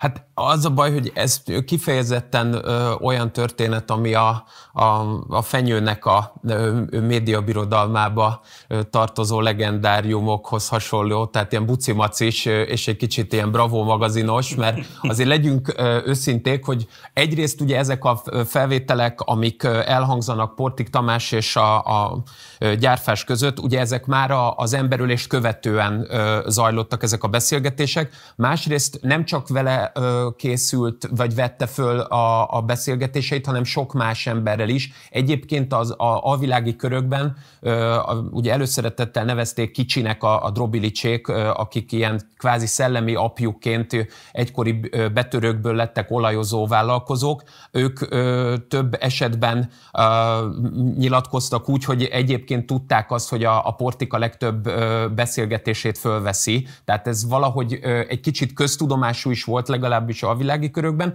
Ugyanakkor számomra a, a legnagyobb kérdés az az, hogy egy ilyen sírkamrából, vagy hát így a, a temetőből előszedett hangfelvételek, azok kérdéses, hogy meddig voltak ott, ha egyáltalán tényleg ott voltak, és nem oda lettek össze söpörve, hiszen legyünk őszinték, olyan sokat nem segít egyébként a, a, hát anyagbiztonsági szempontból az ottani klíma, plusz egyébként ez a, a, a, a bűnözés történetben egy ilyen visszatérő legendárium, azok a rendőri vezetők is, akik ebben a, a, a, a, az időszakban dolgoztak, ők még a 80-as években kezdtek akár mint betörési nyomozók, és már akkor az úgynevezett presztízs ügyben is volt ilyen legenda, ami aztán a kékfény kamerái előtt vált valóvá, hogy az egyik betörő elővette a sírboltból az ékszereket, amik a, amik a, a nagy betörés sorozatnak a, a korpusz deliktiét ö,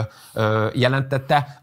Ma már tudjuk például abban a konkrét ügyben, hogy azt előtte rakták oda, ö, és a, kvázi a médiának csinálták. Ebben az esetben én inkább azt mondanám, hogy ezek összelettek söpörve, azt gondolom, és ö, most, hogy ö, előkerültek, abban inkább az a kérdés, hogy úgy, hogy utólagos beszélgetések, és úgy, hogy ezek több évvel az elkövetést követően készültek, ezek mennyiben tudnak hát kétséget kizáróan bizonyítani egy, egy megbízást, abban vannak kételjeim, de ugyanakkor az, azt valóban fontos leszögezni, hogy ha, ha egy kicsit szerencsésebb történelmi fejlődésűek lennénk, akkor, akkor ez nem egyfajta csöpögtetésként és szépen lassan elhúzva, mint ahogy a legtöbb állambiztonsági anyagig bezárólag minden másnál is történik, úgy elnyújtva kerülne majd szerintem a nyilvánosság elé. Kovács úr, um, van egy részlet az egész uh, nyomozása kapcsolatban, ami számomra különösen izgalmasnak tűnik. Lehet, hogy nincs jelentősége, de hadd kérdezzek rá. Ugye a gyilkosságot kettő hétig dolgozta föl az életvédelmi alosztálya a BRFK-nak, majd belügyminiszteri kérése átkerült a központi bűnöldözési igazgatósághoz az ügy. Na most ez kívülről nézve tűnhet úgy is, hogy a belügyminiszter jelzi azt, hogy ez egy mennyire presztízsértékű ügy, és hogy milyen eredményeket vár el, jogában áll, tehát ezt megteheti, és áthelyezi az ügyet, de lehet úgy is értékelni, hogy valamilyen más szempontok is elkezdtek dominálni esetleg az ügy felderítése során, mint hogy önmagában megoldani a gyilkosságot. Um, miért került sor erre az áthelyezésre az önismeretei alapján? Én hivatalból naívnak szeretnék tűnni, és azt szeretném hinni, mai napig ezt is hiszem, hogy a, a BRFK, ott is dolgoztam évekig, azért tudom, a BRFK nap mint nap szembesül a főváros újabb és újabb életellenes bűncselekményeivel. Tehát, hogyha a fenyő ügyet a saját kiterjedt nyomozásával megkapta volna a BRFK, valószínűleg sokáig nem lett volna ereje ezt a nyomozást folytatni. Ezért szerintem az a helyes szakmai döntés született, hogy a központi bűnözési igazgatóság vegye át az ügyet, ahol sokkal nagyobb állomány 50-60 nyomozó tudott hónapokon keresztül foglalkozni a fenyőgyilkossággal. Szerintem ez egy szakmai döntés volt. És amikor jött egy nagy átszervezés 97 őszén, akkor került át az újjá alakult KBI, aminek az új neve szervezetbűnözés ellen igazgatóság lett. Én oda kerültem dolgozni osztályvezetőnek, és akkor alakult meg ez a bizonyos döglött ügyek osztálya. Igen. És mivel még nem volt felderítve, akkor a fenyőgyilkosság mindjárt meg is kaptuk. És innen kezdve körülbelül három évig, aztán egy megszüntetés, és újabb két évig nyomoztuk a fenyőügyet. Tehát azt hiszem, hogy a legtöbb ideig a mi egységünk foglalkozott vele, de kétségtelen, hogy amikor mi tőlünk már elment az ügy, akkor került elő a rohácsnak a személye. Igen. A konkrét személye fölmerült már nálunk is, de nem volt meg fizikailag a holléte. Azt se tudtuk, hogy melyik országban tartózkodik. Körözés alatt állt egész Európában. Hát Prágában lett meg később és kiderült, hogy a, az ügy elején rögzített DNS passzol a, a Roásznak a DNS-ével, és innen kezdve indult be az a folyamat, aminek most vagyunk a, a tanúja, a bírósági tárgyalása vége felé közeledik lassan. És akkor záró kérdéskör. Többet beszéltünk most már itt arról, hogy milyen legendák kövezték Fenyő János személyét. Szóba került az is, hogy az ő személyisége mennyiben volt kirívóan agresszív vagy erőszakos. Nem említettük még eddig azt az aspektust, hogy ugye ő magának is, tehát ő maga birtokolt lőfegyvert. Például mondjuk Szili László, a Néni újságírójának elmondásából tudjuk, hogy ezt egyszer meg is lobogtatta például pont a Népszava szerkesztőségében. Gyárfás Tamás felbújtóként való esetleges szerepvállalásáról beszéltünk. Milyen más konfliktusok övezhették még Fenyő János szemét, amelyek megalapozhatták azt, hogy ki volt téve egy ilyen veszélynek, hogy őt adott esetben megtámadhatják, fizikailag atrocitás érheti, vagy hát ilyen szélsőséges esetben meg is gyilkolhatják. Tehát milyen konfliktusok övezték még úgy az ő szemét, ami mondjuk például arra következtetésre juttathatta őt, hogy neki lőfegyvert kell birtokolnia, sőt ugye egy időben neki még testőre is volt, ő később aztán ezt a testőrt már nem alkalmazta, tehát pont a gyilkosság pillanatában egyedül ült ebben a képjárműben milyen konfliktusokat generált az ő személye, milyen kifejezetten életveszélyes konfliktusok voltak még az ő környezetében, amelyekről érdemes itt most megemlékezni. Elsőként Tamás, utána Kovács úr. Hát ugye a, most a védő, védői oldal megpróbálja ugye Prince Gáborral való konfliktusokat helyzetbe és eleveníteni. Én azt gondolom, hogy a fenyő alapvetően egy rendkívül impulzív és nagyon agresszív személyiség lehetett, olyan értelemben, hogy egy vehemens és a, a, az indulataival adott esetben nem mindig könnyen megbirkózó emberként festik le. Ugyanakkor a Percel azt is elmondja a dokumentumfilmben, hogy a, annak volt valami fajta stratégiai jelentősége is, amikor ő indulatba jött, tehát ezek adott esetben színjátékok is lehettek, és én azt gondolom, hogy a fegyver használat az egy kicsit inkább ehhez kapcsolódik, hogy az egy, az egy hatalmi gesztus a részéről, ahogy a fegyvert egyáltalán birtokolja, és nyilván egyébként a 90-es évek Magyarországán az, hogy valaki saját használatú lőfegyverrel rendelkezik, az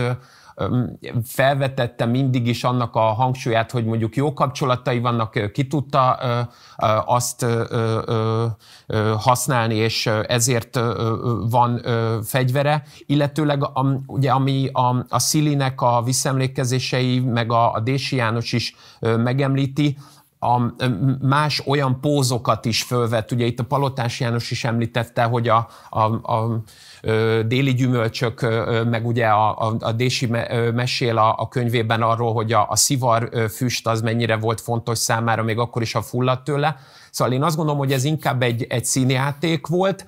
A, a, a más típusú konfliktusai az pedig azért ö, lehetséges, és azért lenne szerintem fontos, mert voltak például a nőklapja privatizációja kapcsán is olyan újságírók, akikkel ő először szoros kapcsolatot épített ki, aztán ezek közül volt olyan, aki például utána később a, a Független Kisgazdapártnak volt a, a, az országgyűlési képviselője 98-tól, tehát valóban az, amit a, a, a Lajos is mond, hogy itt esetleg fordult volna a, a halála előtti hónapokban, az egy fontos kérdés. Ráadásul egy fotós kollégájának ő maga úgy beszélt, azt hiszem talán a bakcsomó pontnál, legalábbis az egyik ö, vallomás szerint szinte sírva, hogy ö, valószínűleg ki fogják őt nyírni. Tehát, hogy volt egy ilyenfajta félelme is, én azt gondolom, hogy ő, ő megpróbált újra irányba állni, és nem hiszem, hogy a, a, elégedett lett volna a, az akkori balliberális kormányzatnak a, a, a politikai ténykedéseivel. Akkor ezt még egy értelmező kérdést engedj meg. Ugye ez nagyon kevéssel a 98-as választások előtt történt meg ez a gyilkosság. Mennyiben befolyásolta szerinted a választási eredményeket?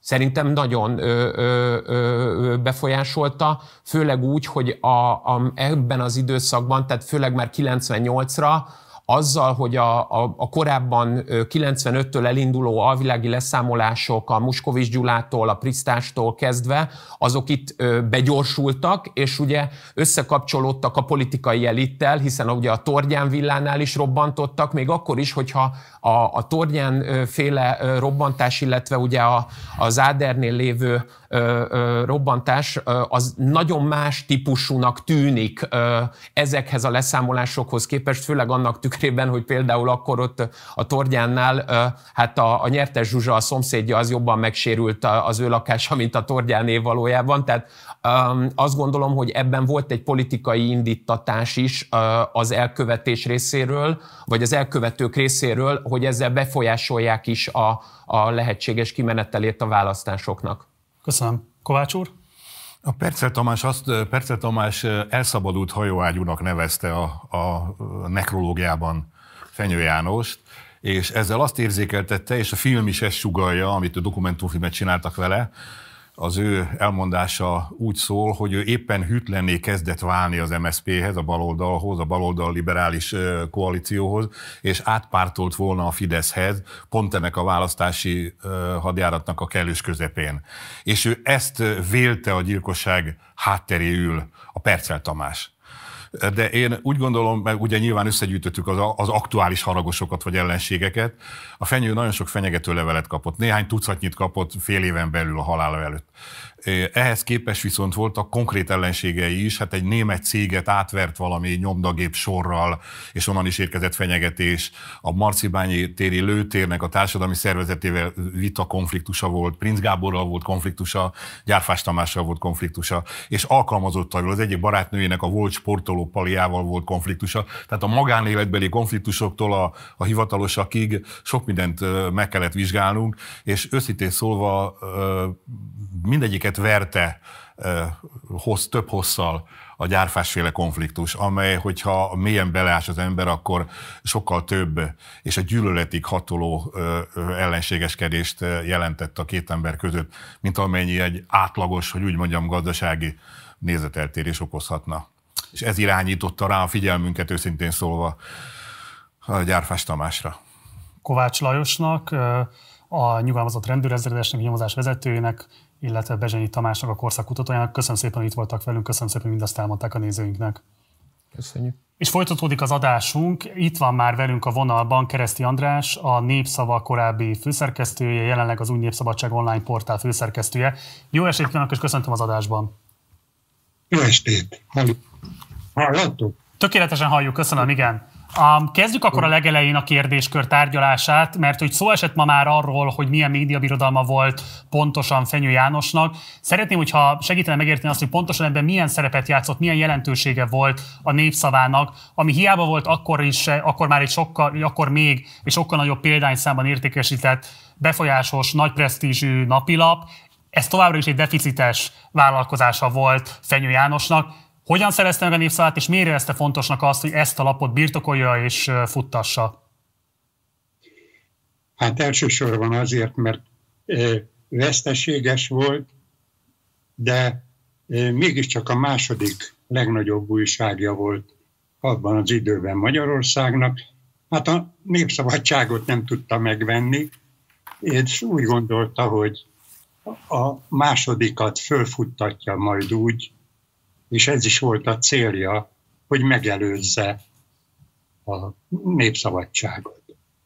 E, gyakorlatilag én nagyon egyetértek azzal, amit a Gábor, a Fogodor Gábor mondott róla. E, ő elsősorban e, média cézár akart lenni. Tehát neki nem voltak olyan tervei, hogy valamiféle politikai karriert fusson be az országba. Ő úgy gondolta, hogy ő legyen a mördok, mondjuk. Magyarországon vegyen újságokat, vegyen televíziót, rádiót, és, és, azt, és ennek jegyében ő építkezett, nagyon sok mindent tett, investált, és legfőképpen embereket vett maga mellé. Én azt tudom mondani, hogy olyan kiváló ügyvédet, mint az Óvári Győző, olyan nagyszerű gazdasági szakembert, mint a Szilvási Csilla, vett magam elé, akikhez hasonló gazdasági és jogi szakemberek nem dolgoztak máshogy. Ugye én a Népszabadságtól jöttem, ami egy hatalmas apparátus volt, de ilyen kaliberi emberek a gazdasági és a, a jogi részen nem dolgoztak. Segítsen megérteni nekem, hogy pontosan milyen főnök, milyen tulajdonos volt Fenyő János, mennyiben használta a politikai, hatalmi, gazdasági érdekeinek eszközéül a népszavát. Volt-e direktben utasítása, kérése, adott esetben cikkeket rendelte meg önöktől? Hogyan gyakorolta a hatalmát? Ritkán fordult elő, de akkor egy alkalommal előfordult, és akkor én ott is hagytam a szerkesztőséget. Egyébként rendkívül jó főnök volt. Uh-huh. Rendkívül jó főnök volt, mert mindenben kikérte nem csak az én véleményemet, hanem kikérte az Ungvári Tamás véleményét, aki kulturális rohadt vezetőként és egy ilyen sugó emberként is dolgozott mellette. Tehát rendszeresen konzultált, a lépéseket megbeszéltük együtt, és, és meg lehetett győzni. Nagyon is meg lehetett őt győzni, hogy ez így nem jó János, másképpen kéne csinálni. Ő is soha nem támadott, és nem mondott olyat, hogy, hogy ezt most így vagy úgy kell csinálni. Megkérdezte, mi a véleményed erről, volt mind a kettőnkben egy nagy tisztelet az amerikai sajtó iránt. Ő mégis ugye ott eltöltött Kaliforniában egy hosszabb időt, én meg gyakorlatilag éveket töltöttem Amerikában. Nekem a jó ismerőseim és barátaim közé tartozott a Washington Postnak a vezérkara, híres emberek, és én ott tanultam azt, hogy hogyan kell egy újságot vezetni. És tulajdonképpen emiatt ő választott engem annak idején, hogy legyek a főszerkesztője, mert azt mondta, hogy ő itt egy amerikai napilapot akar csinálni, és csináljunk ebből a rodjant népszavából egy olyan újságot, amelyet vesznek az emberek. És aztán elkezdtünk dolgozni, bárkit föl lehetett venni, bárkivel lehetett megállapodni. Ugye nagyon fontos egy nagy lapnál a szellemi része, tehát, hogy nem csak hírlap egy újság, hanem egyfajta véleményújság is, és nagyon fontos annak a véleményrovata. Oda is egy nagyon kiváló hölgyet vett föl, aki aztán a feleségem lett később, és gyakorlatilag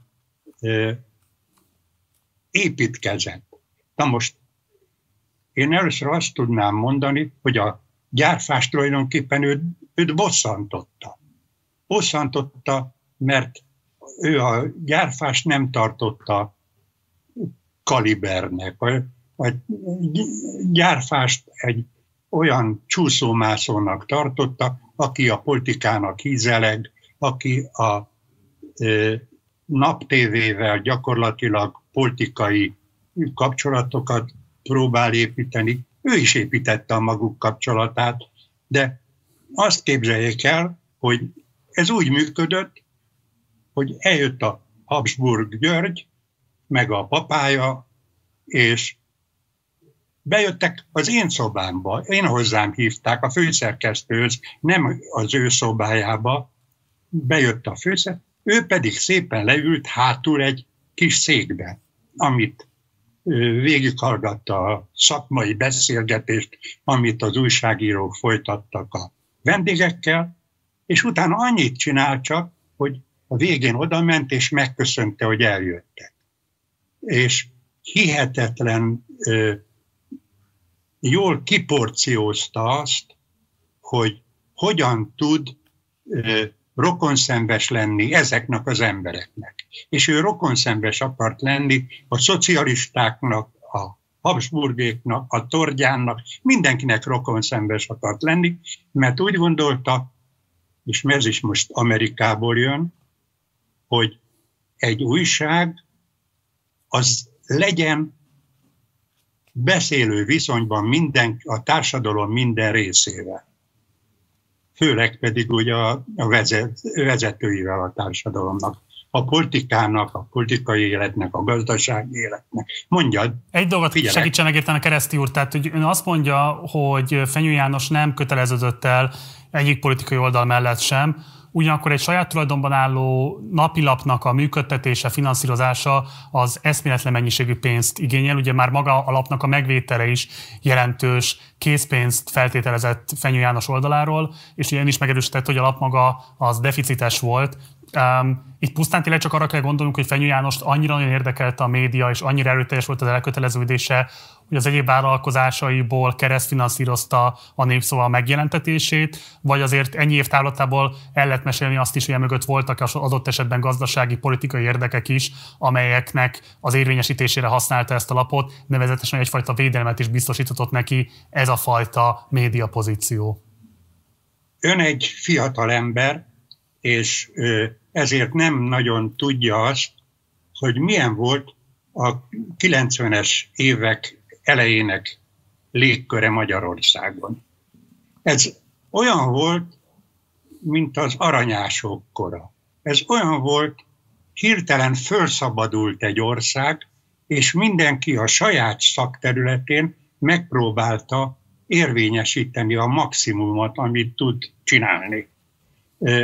Én a világ legjobb főszerkesztője akartam lenni, a János a világ legjobb média cézára.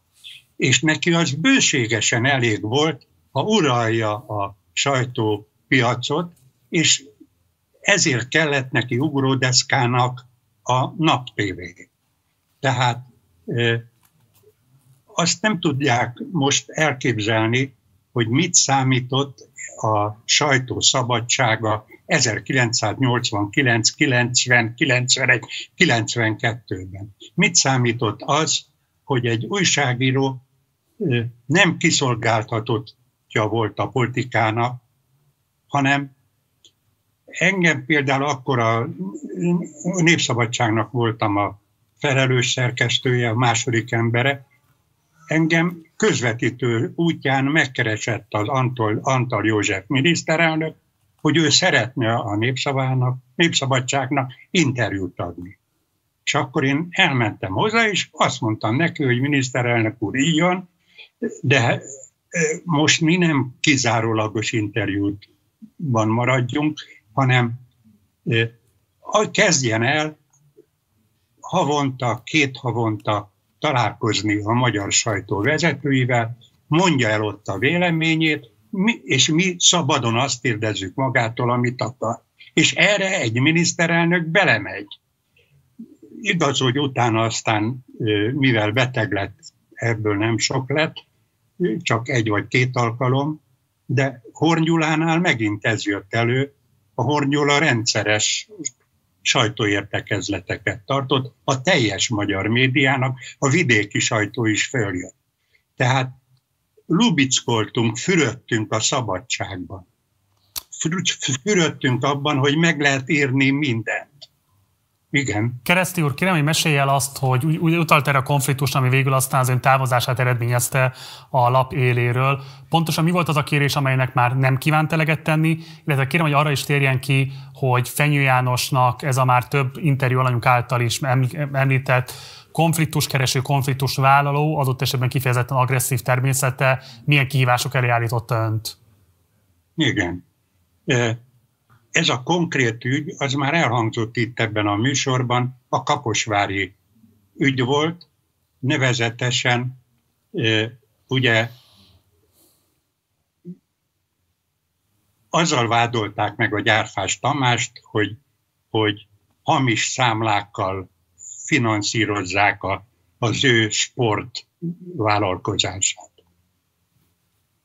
Akkor érke, ezek a hírek a sportrovaton keresztül érkeztek a szerkesztőségbe, Kaposvárról, a kaposvári meg a pécsi sportkörök kezdték el ezt suttogni, és a Fenyőnek ezt a sportrovat mondta el, én pedig, ez nyár volt, egy nyár eleje, én pedig akkor ö, üdülni mentem a Balaton mellé, és ott volt a újságíró szövetségnek egy üdülője, és mielőtt elmentem volna, elmondta nekem, hogy van ez a ügy.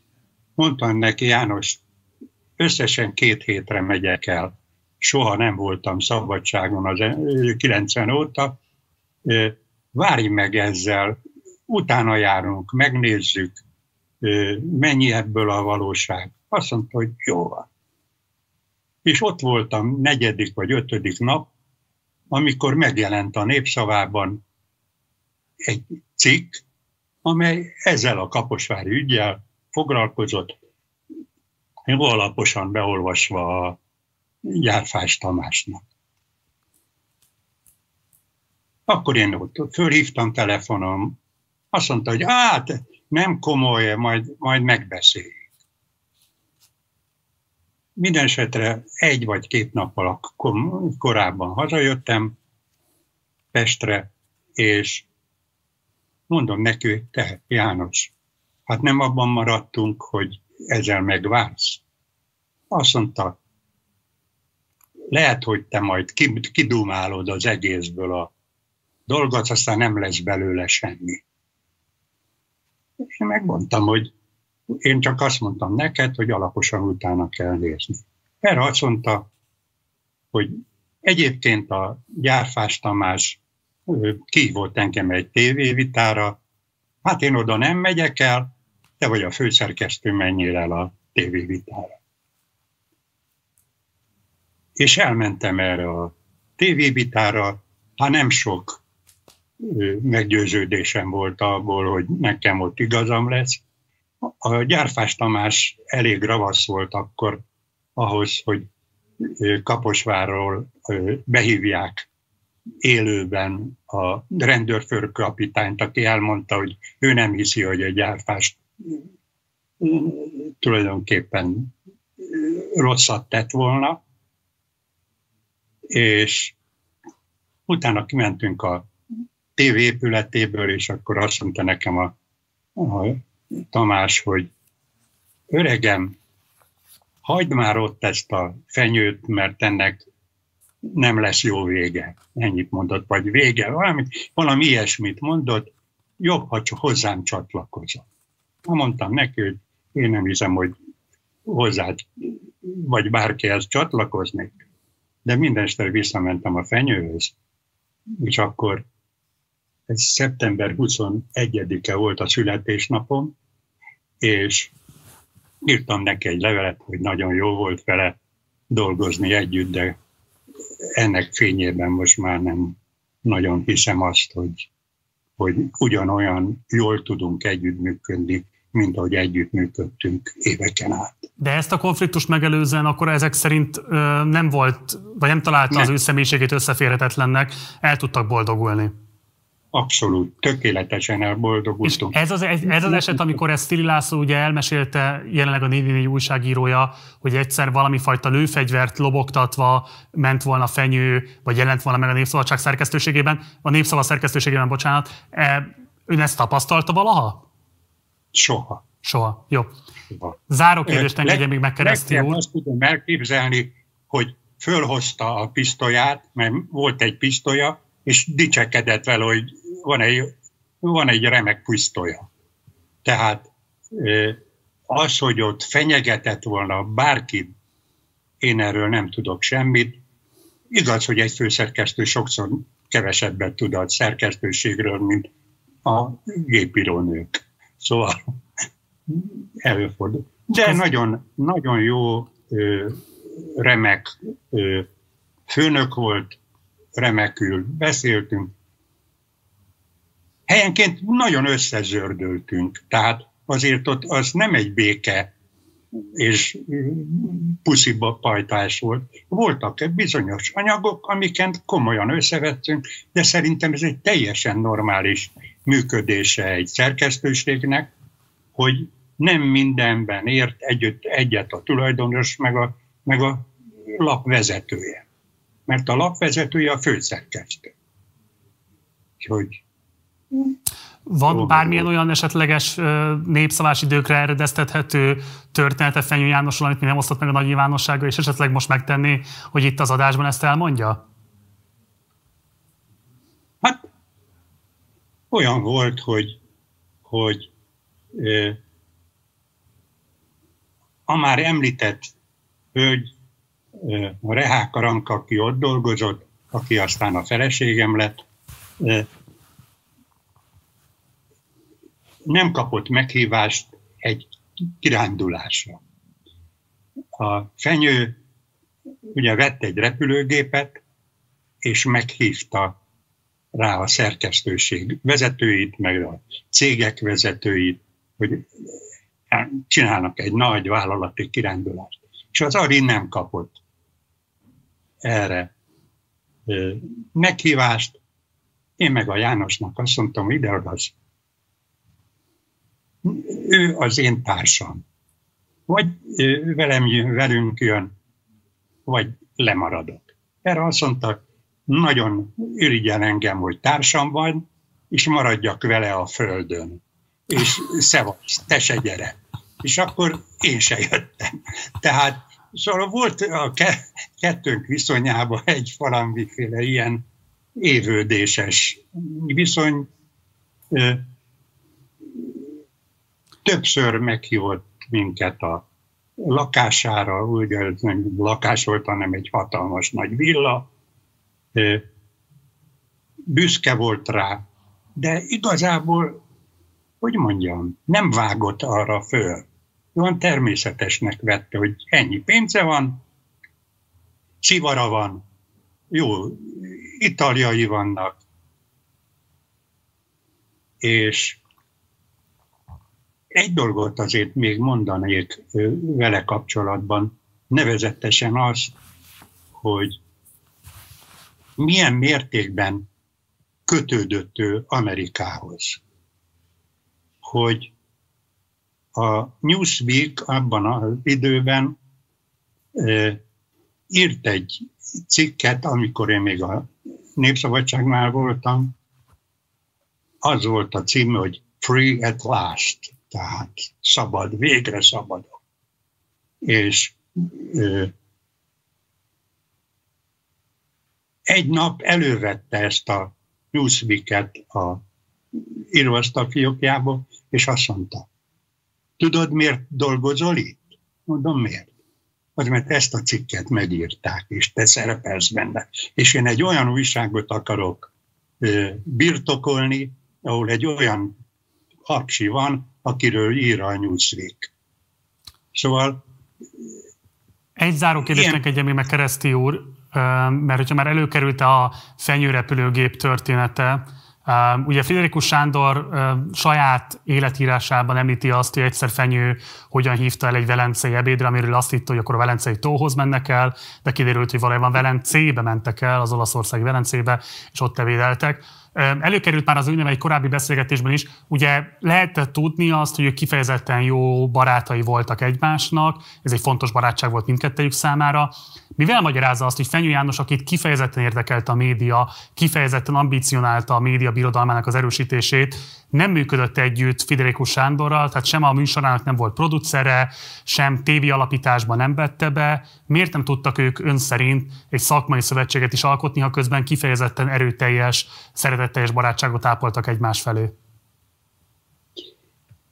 A Friderikusnak még nálam is sokkal nagyobb szája volt. Tehát ő azért fölmérte azt, hogy, hogy, hogy ki lesz a kalap a Friderikusszal köti össze a vállalkozását.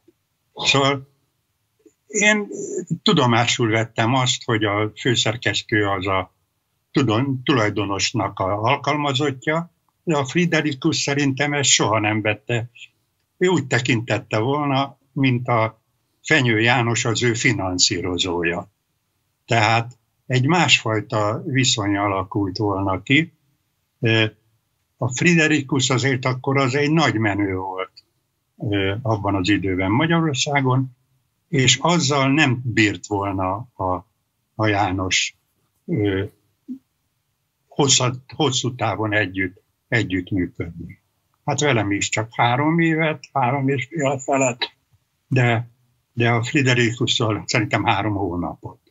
De az ön tudása alapján maga Fenyő János nem is ambicionált, nem is kezelte volna egy presztis kérdésnek, hogy valamilyen módon Friderikus Sándor média személyiséget is a saját média birodalmának a berkein belül tudja? Inkább azt mondanám, hogy nem. Értem. Jó. Inkább azt mondanám, hogy nem. Kereszti András, a Népszava egykori főszerkesztője, az új Népszabadság online portál jelenlegi főszerkesztője. Nagyon szépen köszönöm, hogy rendelkezésünkre állt. Viszontlátásra! Nagyon köszönöm én is. Minden jót! Ez volt az adásunk Fenyő Jánosról, hogyha esetleg később csatlakoztál volna be az adás folyamatába, akkor hamarosan elérhető lesznek, elérhető lesz a teljes adás, tehát a korábbi interjúk is a YouTube-on, tehát vissza tudod nézni, hogyha esetleg kimaradt volna bármelyik beszélgetés is a számodra. Csak gyorsan elmondanám, hogy itt volt velünk Palotás János, illetve Fodor Gábor, egykori országgyűlési képviselők, itt volt velünk Bóc Endre, egykori fővárosi főügyész, itt volt velünk Kovács Lajos, nyugalmazott rendőrezredes, a fenyőgyilkosság nyomozója, valamint Bezsényi Tamás a korszak kutatója, most pedig Kereszti Andrással, a Népszava egykori főszerkesztőjével, Fenyő János beosztottjával beszélgettünk. Ez volt tehát az adásunk. Mindenképpen iratkozz fel a csatornára, ha még nem tetted volna meg, hogy a további adások is eljussanak hozzád. Ha pedig lehetőséged van, akkor kérlek, hogy szállj be a finanszírozásunkba, akár a Patreon oldalunkon keresztül, akár a bankszámlákon keresztül, akár PayPal-en keresztül. Az összes elérhetőséget és információt megtalálod vagy a leírásban, vagy itt mellettem, hogyha Facebookon nézel, szintén a poszt szöveg részén belül. Van ugye Facebook oldalunk, ugye oda is fel lehet majd csatlakozni, illetve van egy Facebook csoportunk, ennek Partizán társalgó a címe, oda is várunk, és akkor tudunk vitatkozni az éppen aktuális témákról. Megtalálsz bennünket a jelentősebb podcast platformokon is, tehát nem tudod nézni, vagy nem szeretnéd nézni, inkább hallgatnád a Partizánt, azt is megteheted. Instagramon pedig Partizán Politika az elérhetőségünk. Munkatársaim nevében köszönöm szépen a figyelmed, jó éjszakát kívánok, Gulyás Márton voltam, hamarosan találkozunk. Ciao.